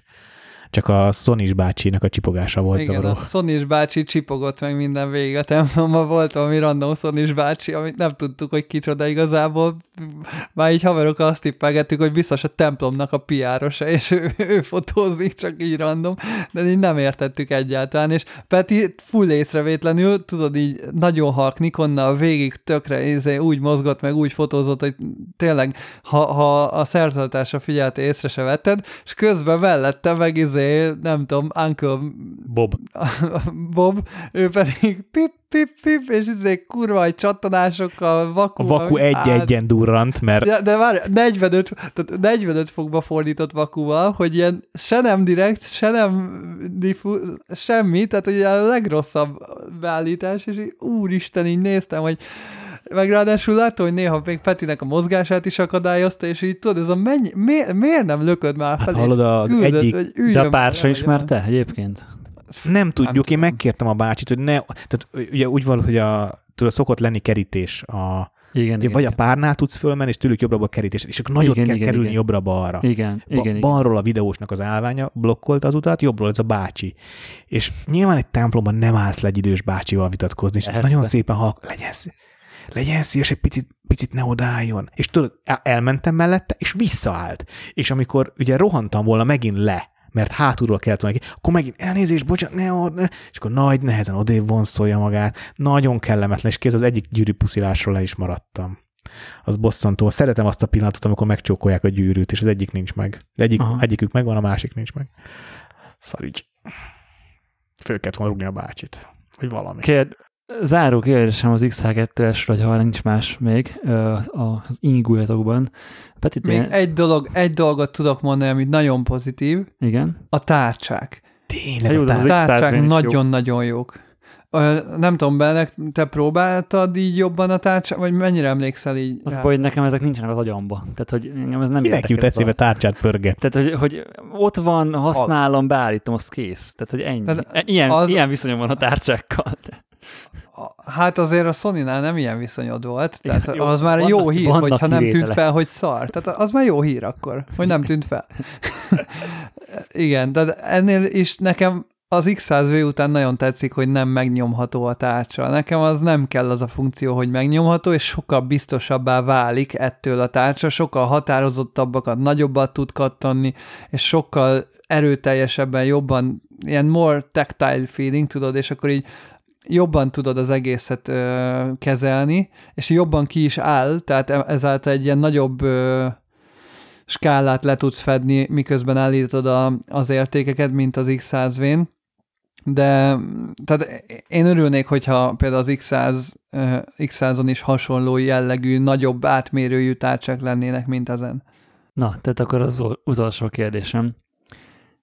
Peti a notórius rendszerváltó itt a csapatban, hármunk közül. Összeraktad-e már, és megvetted-e már képzeletben az, X Fuji, az új Fuji rendszeredet? Nem, most amiben nincsen gé ef iksz. Nem, amiben nincs nem. gé ef iksz. Most nem. Nem. De ez egy nem másról szól, egy józanságról. De ezt, ezt, ezt elmond, el is... Tényleg, akkor nagyon jó rendszer. De mi amúgy, ha pénz, money no object, akkor váltanál? Nem, nem, nem költenék, nem, nem költenék. Nagy... De mondom, money no object. Ja, hogy, hogy vennék-e, magadnak, vennék-e magamnak egy Fuji rendszert is emellé? Nem, nem, vagy... nem. Az, az lenne, hogy váltanád de a Nikon rendszeredet, hogyha a pénz nem számítana, de a Nikon rendszerettől meg kéne válnod, ugye? Hogy, mert hogy két évente kötelező lenne váltani, mondjuk, hogy mire gondolsz? Nem, nem, nem. Ha a pénz részét nem tekintjük, ja, hogy jobb-e, vannak, hogy, tehát elég... Aha. Leváltanád de a Nikon rendszeredet? Nem. Nem. Szerintem a Nikon rendszer az egy, az egy nagyon jó középút. Nagyon jó középút, én szem. És igen, és... És van is út fejlődni benne még mindig, mert ott az é kilenc. Igen, van az é... Á, nem, az é kilenc nem. Az é nyolc. Az é kilenc nem. Nem, az túl jön nehéz. Az é nyolc, gyerekek. Majd meglátjuk az é nyolcat. Jön az é nyolc is. De az é kilenc nem, nem sajnos a nehézsége. Ne, igen. De figyelj, tényleg ezt, ezt muszáj kiemelnem, mondtam már kétszer talán. Tehát az, hogy a, a negyedik óra fotózásból, akkor fölkaptam a, a, a magam elől az asztalról a iksz kettő est a a telével, és az és az, az, az, az érzés, mintha a zihatot kaptam volna föl egy ötvenessel. Csak ez egy markolatos váz, egy telével, egy hetvenkét százalékkal tulajdonképpen. Hát azért az, azért az jó. És amikor a, ja, egyik vállamon az iksz kettes, másik vállamon a, az iksz száz vé lógott, mert úgy fotóztam ezt a versenyt, az iksz száz vével lőttem ilyen közeli kis intim portrékat. Hát azért az nagyon könnyű. És, és nem is éreztem, hogy rajtam van a kamera. Ez, tehát jó, oké, kicsit árdalom a választ, ha mondjuk rendezvényeket, meg sporteseményeket kéne fotóznom, és amíg tudom, hogy, hogy ez, ez teszi ki majd a munka hetven-nyolcvan százalékát, akkor lehet amúgy. Mert abban szerintem jobb a, jobb a Fuji rendszer, mint a Nikon most. Tehát ilyen, ilyen responsív, gyors dolgokat fotózni, abban szerintem jobb ez a rendszer, mint a Nikon. Ja igen, mert hogy a Nikonnál nincsen kicsi könnyű kamera, ami gyors lenne. Hát meg az autofókusz is gyengébb. Meg az autofókusz hát is ja. gyengébb, így van. Tehát az autofókusz... Ők le vannak maradva azért egy jó két-három évvel és, most. És ők lapsán. Már nem is fogják fejleszteni a zé hatvankettő, zé hetvenkettőt autofókuszban. Nem tudhatjuk. Nem, de, de tudhatjuk. Ja, a, a firmware-re nem fogják nyilván, majd lesz új. Firmware-re nem is tudják, de én szerintem a Nikonnál a zé hat meg a zé hét az, az megmarad ezen a szinten. És ugye lesz a zé nyolc, ami ugye a dé nyolcszázötvennek a szintje lesz, és az lesz a Pro markolat nélküli váz. Jó, de akkor mit fog tudni a zé hat Mark három? Amit az dé hétszázötven. hétszáznyolcvan. Hogy hét, hát az. Az a, az a széria. Az a széria ja, lesz. A, a, a, mert, mert ugye az, gyakorlatilag a zé hat meg a zé hét ugyanaz a váz, minden ugyanaz, sebesség minden ugyanaz, egyikben nagyobb megapixeles szenzor van. Fú, de akkor most az van, hogy van egy két és fél milliós zé kilenc, van egy egymillió környékén lévő zé hat, egymillió négy környékén lévő zé hét, akkor lesz egy egymillió nyolc, egymillió kilences zé nyolc. Így Ú, van. Az se annyira kellemes. Nem, nem. De, de legalább lesznek opcióid. És nem az van, hogy van az egy millió forintos húsz megapixeles er hatod, meg van a két millió forintos er ötöd. egy millió hét az. Vagy egy millió hét, de, de a zé nyolc az annyi lesz, tehát hogy az, az, az tudja, hogy azt a szintet fogja mm-hmm. be, belőni. Aha. És az is, az is ugye, szerintem a zé kilencnek a szenzorát fogja pont egy az egyben megkapni, negyvenöt megapixeles stack szenzor, nem lesz rajta markolat, talán még gyorsabb lesz, nem tudom, fogalmam sincs, biztos, hogy ilyesmik lesznek benne. Valahol vissza kell fogniuk. Hát az, hogy nincs markolat benne. Hm. Érde. Na mindegy. Ja, és még egy dolog, amiről mindig beszélgetünk, de elfelejtettünk ja, ja, még ja, az X H kettő esnél. Jó, hogy mondod, tudom mi a pánt. Igen, a pánt az. Csatlakozás. Szuper professzionális csoda. Végre vettek leckéket Végre. a Canon tervezőitől. Nem, tényleg, ezt tényleg ki kell emelni. Én örülnék, ha a Z, Z, Z haton, zé heten ilyen pánt csatlakozás lenne. Ez egy fix, is. Vázba beépített, stabil kis pálcika, amire bármit rá tudsz, be, bármit bele tudsz fűzni, bele tudsz, és nem zörög, nem lötyög, stabil, fix, pontos, szuper. És így most, ha már megint visszakanyarodtuk a kamera külsejéhez, akkor a státusz el cé dé, tök jól átlátható. Jaha. É- Jaj, tényleg, ilyen váz még nem is volt ugye a Fujinál eddig, hát mert az iksz há szériát is most átalakít. Igen, tehát az á pé es cé vonalnál nekem ez nagyon tetszik. Ilyen szempontból ezért mondtuk, hogy a, a, ha komolyan vehető, tehát a, vagy az ilyen Pro Line-nál nézzük, akkor az egyik legjobb ö, Fuji kamera, de amúgy nekem valahogy az iksz száz vé vonal, tehát ez a fan kamera vonal, meg, meg az egész kényelem, meg könnyű, meg pici, nekem így a Fujitól az a vonal picit jobban tetszik. Tehát jobban ráéreztek szerintem azokra a kamerákra. De egyébként tényleg jó a Status el cé dé verzió, sokkal jobb, mint a kis tekerentyűk egy Pro kameránál, tehát az, az nem kell nekünk Pro kamerához. Képekre azért nagyon kíváncsi vagyok, hogy milyen, mik lettek. Mutattatok már egy-kettőt, meg láttam a megosztott mappába, él már legalábbis. Fogunk majd berakni Ö, nyilván a ugye, mappába, és lehet, hogy itt podcast instára is. Kifejezetten kíváncsi vagyok például ugye a, a deszkás lányra, tehát hogy az, azok milyenek lettek, még hogyha nem is a száz százalékos koncepció lett megvalósítva. Meg hát ugye nyilván a kirándulásatok, meg, meg az egész, egész többnapos együttlétetek momentumai is majd lesznek. Hát, arról mennyit... Hát, sok momentum nincsen, mert gyakorlatilag csak ezért tartomgyártást csináltunk. Hát arra, arra gondoltam. Fotózás. Nem, Gábor, elba, el, nem, nem, nem, elbogatod. Én, én ezt szeretném, szeretném, nagyon, én az, ilyen jól még nem éreztem magam veled, mint most ebben az egy hétben. Kurva jó, kurva jó, tényleg. Sütő, de mi... Jaj! De és még egy dolgot, Benedek, hadd meséljek el, hogy Gábor főzött rám, végre ő főzött rám, Csoda. nem ér rá, mert mindig nálam alszik, akkor tudod, én csinálom a reggelit, általában én csak a vasit, és én mosogatok. Többnyire. Tapaszt, ezt tapasztaltam.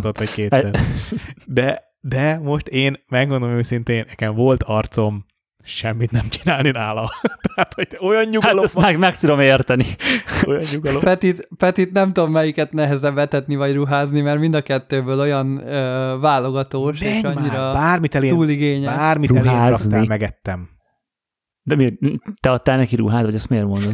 Nem úgy, csak tudod, van ez a mondás, hogy, ja. hogy a gyereket etetnéd, vagy ruháznád, melyik a izés, hogy nem tudom, hogy Petinek az összes fiáréven meg ezek a cuccok, vagy pedig a, a nem tudom milyen, mindenből a legdrágább, ilyen bió, olyan hús, ilyen izé, olyan szabadon, nagy, mindenből nagy, a... Nagy vitáink szoktak lenni Gáborra a tojásválasztásnál, mert én a szabadon tartott mindig keresem a boltban, hogy a szabadon tartott tyúktolvás, ő meg azt mondja, hogy tök mindegy, ugyanaz. Nem ugyanaz. Aztán akkor meg akarja venni a tartós tejet, akkor is jó, nem azt mondom, hogy ugyanaz, megszoktam. Csak hogy nem fizetek ötször annyit. Hát nem is ötször annyiba kerül. Nem a rántott tár fizeted meg, hanem a, ami, a be, ami bekerül a testedbe, az te vagy. Abból, te, abból építkezik a májad, a gyomrod, a, az összes, mind, az, abból építkezik a tested, abból van, nyered az energiát. Hát nagyon nem mindegy, hogy, hogy, hogy mit eszel. Tehát uh, nyilván van, aki ezt most így gondolja, van, aki aztán utána tovább fejlődik ebbe. Jó, azért, Peti, amilyen összeget te mondtál, hogy mennyit költesz egy hónapba kajára, az így egy ötfős családnak is sok lenne, de mindegy. Jaj, ne túlozzál már össze. Nem, nyilván nem. Nem, odafigyelek arra, hogy amit lehet, az piacon veszek, amiből, amit lehet, abból vagy biót, vagy szabadtartásút, vagy farmgazdaságból vár. Igen, erre odafigyelek. És ez, ne, és ez nyilván ez, ezt a, majd a végén elszámolásnál, meg majd hetven-nyolcvan évesen derül ki, hogy ennek volt-e, volt-e, ö, volt-e értelme, mert lehet, hogy nem. Mm, franc tudja, ezt nem, ezt nem lehet, mint hogy a Covid is kit hogyan támadott meg, kit miért, hogyan kapott el. Ezt, ne, ezt, nem, ezt nincsenek kikutatva, franc tudja. És nem azért csinálom, mert, mert, mert szeretek sokat költeni, hanem ezt, ezt így találom helyesnek, így találom jónak. De éppen én nem akarom, hogy a tyúkokat ketrecbe tartsák. És ha én, tudod, az olyan, mint a meggyőződéses vegetarianizmus, hogy nem akar az ember, nem akarja az ember, hogy a marhákat gyilkoljanak, ezért nem eszik húst, mert akkor annyival kevesebb marhát gyilkolnak. Hát ezt hiszi, de ettől félni ugyanúgy legyilkolják az összes marhát, csak másnak adják el.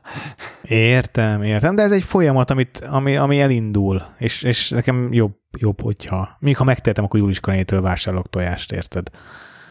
Jó, persze, ezt értem.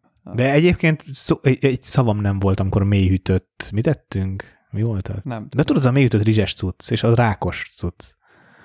Ja, paella. És tök finom volt. Hét perc alatt készült el, finom volt. Egy szavam nem, kurva éhes, nagyon éhes voltam. Szeretnénk el, úgy elköszönni. Meg a Márti hotdog. Jó a hotdog, hát az jó, de az... Az Peti, Peti mentél, te mentél rá. Arra én mentem, rá éhes voltam ott is. Éhesen nem jó fotózni, és mentünk fotózni, na. Akkor köszönjünk, és tűzősen úgy, mint a kotyogósék szoktak, mert nagyon megijesztem ezután a beszámoló után. Úgy én is, farkas éhes vagyok. Jó étvágyat! Jó étvágyat, sziasztok! Köszönjük, hogy ezen a héten is minket hallgatatok, eheti adásunkat is a Fujifilm, Tripon, Manfrotto, Samyang, há en el és a Niszi támogatta, és a Patreonosok Jancsa János, Suta Dávid, Turóci Gábor, Erdős Balázs, Németh Mészáros Bálint, Vince Róbert, Vég Sándor, Buducki Norbert, Nagybai Ádám, Samán, Varga Domonkos, Lizander Gallus, Agamemnon, Szűcs István, Kalamár Ákos, Pataki Csaba, Flender János, Tóth Szabolcs, Rövid Péter, Neac Tamás és Berta Zoltán. Most hát tényleg eljutottunk oda, hogy nem lehet egy levegővel elmondani, szóval támogassatok minket, és mindenkit felolvasunk. Köszönjük. Sziasztok. Sziasztok. Köszönjük. Sziasztok.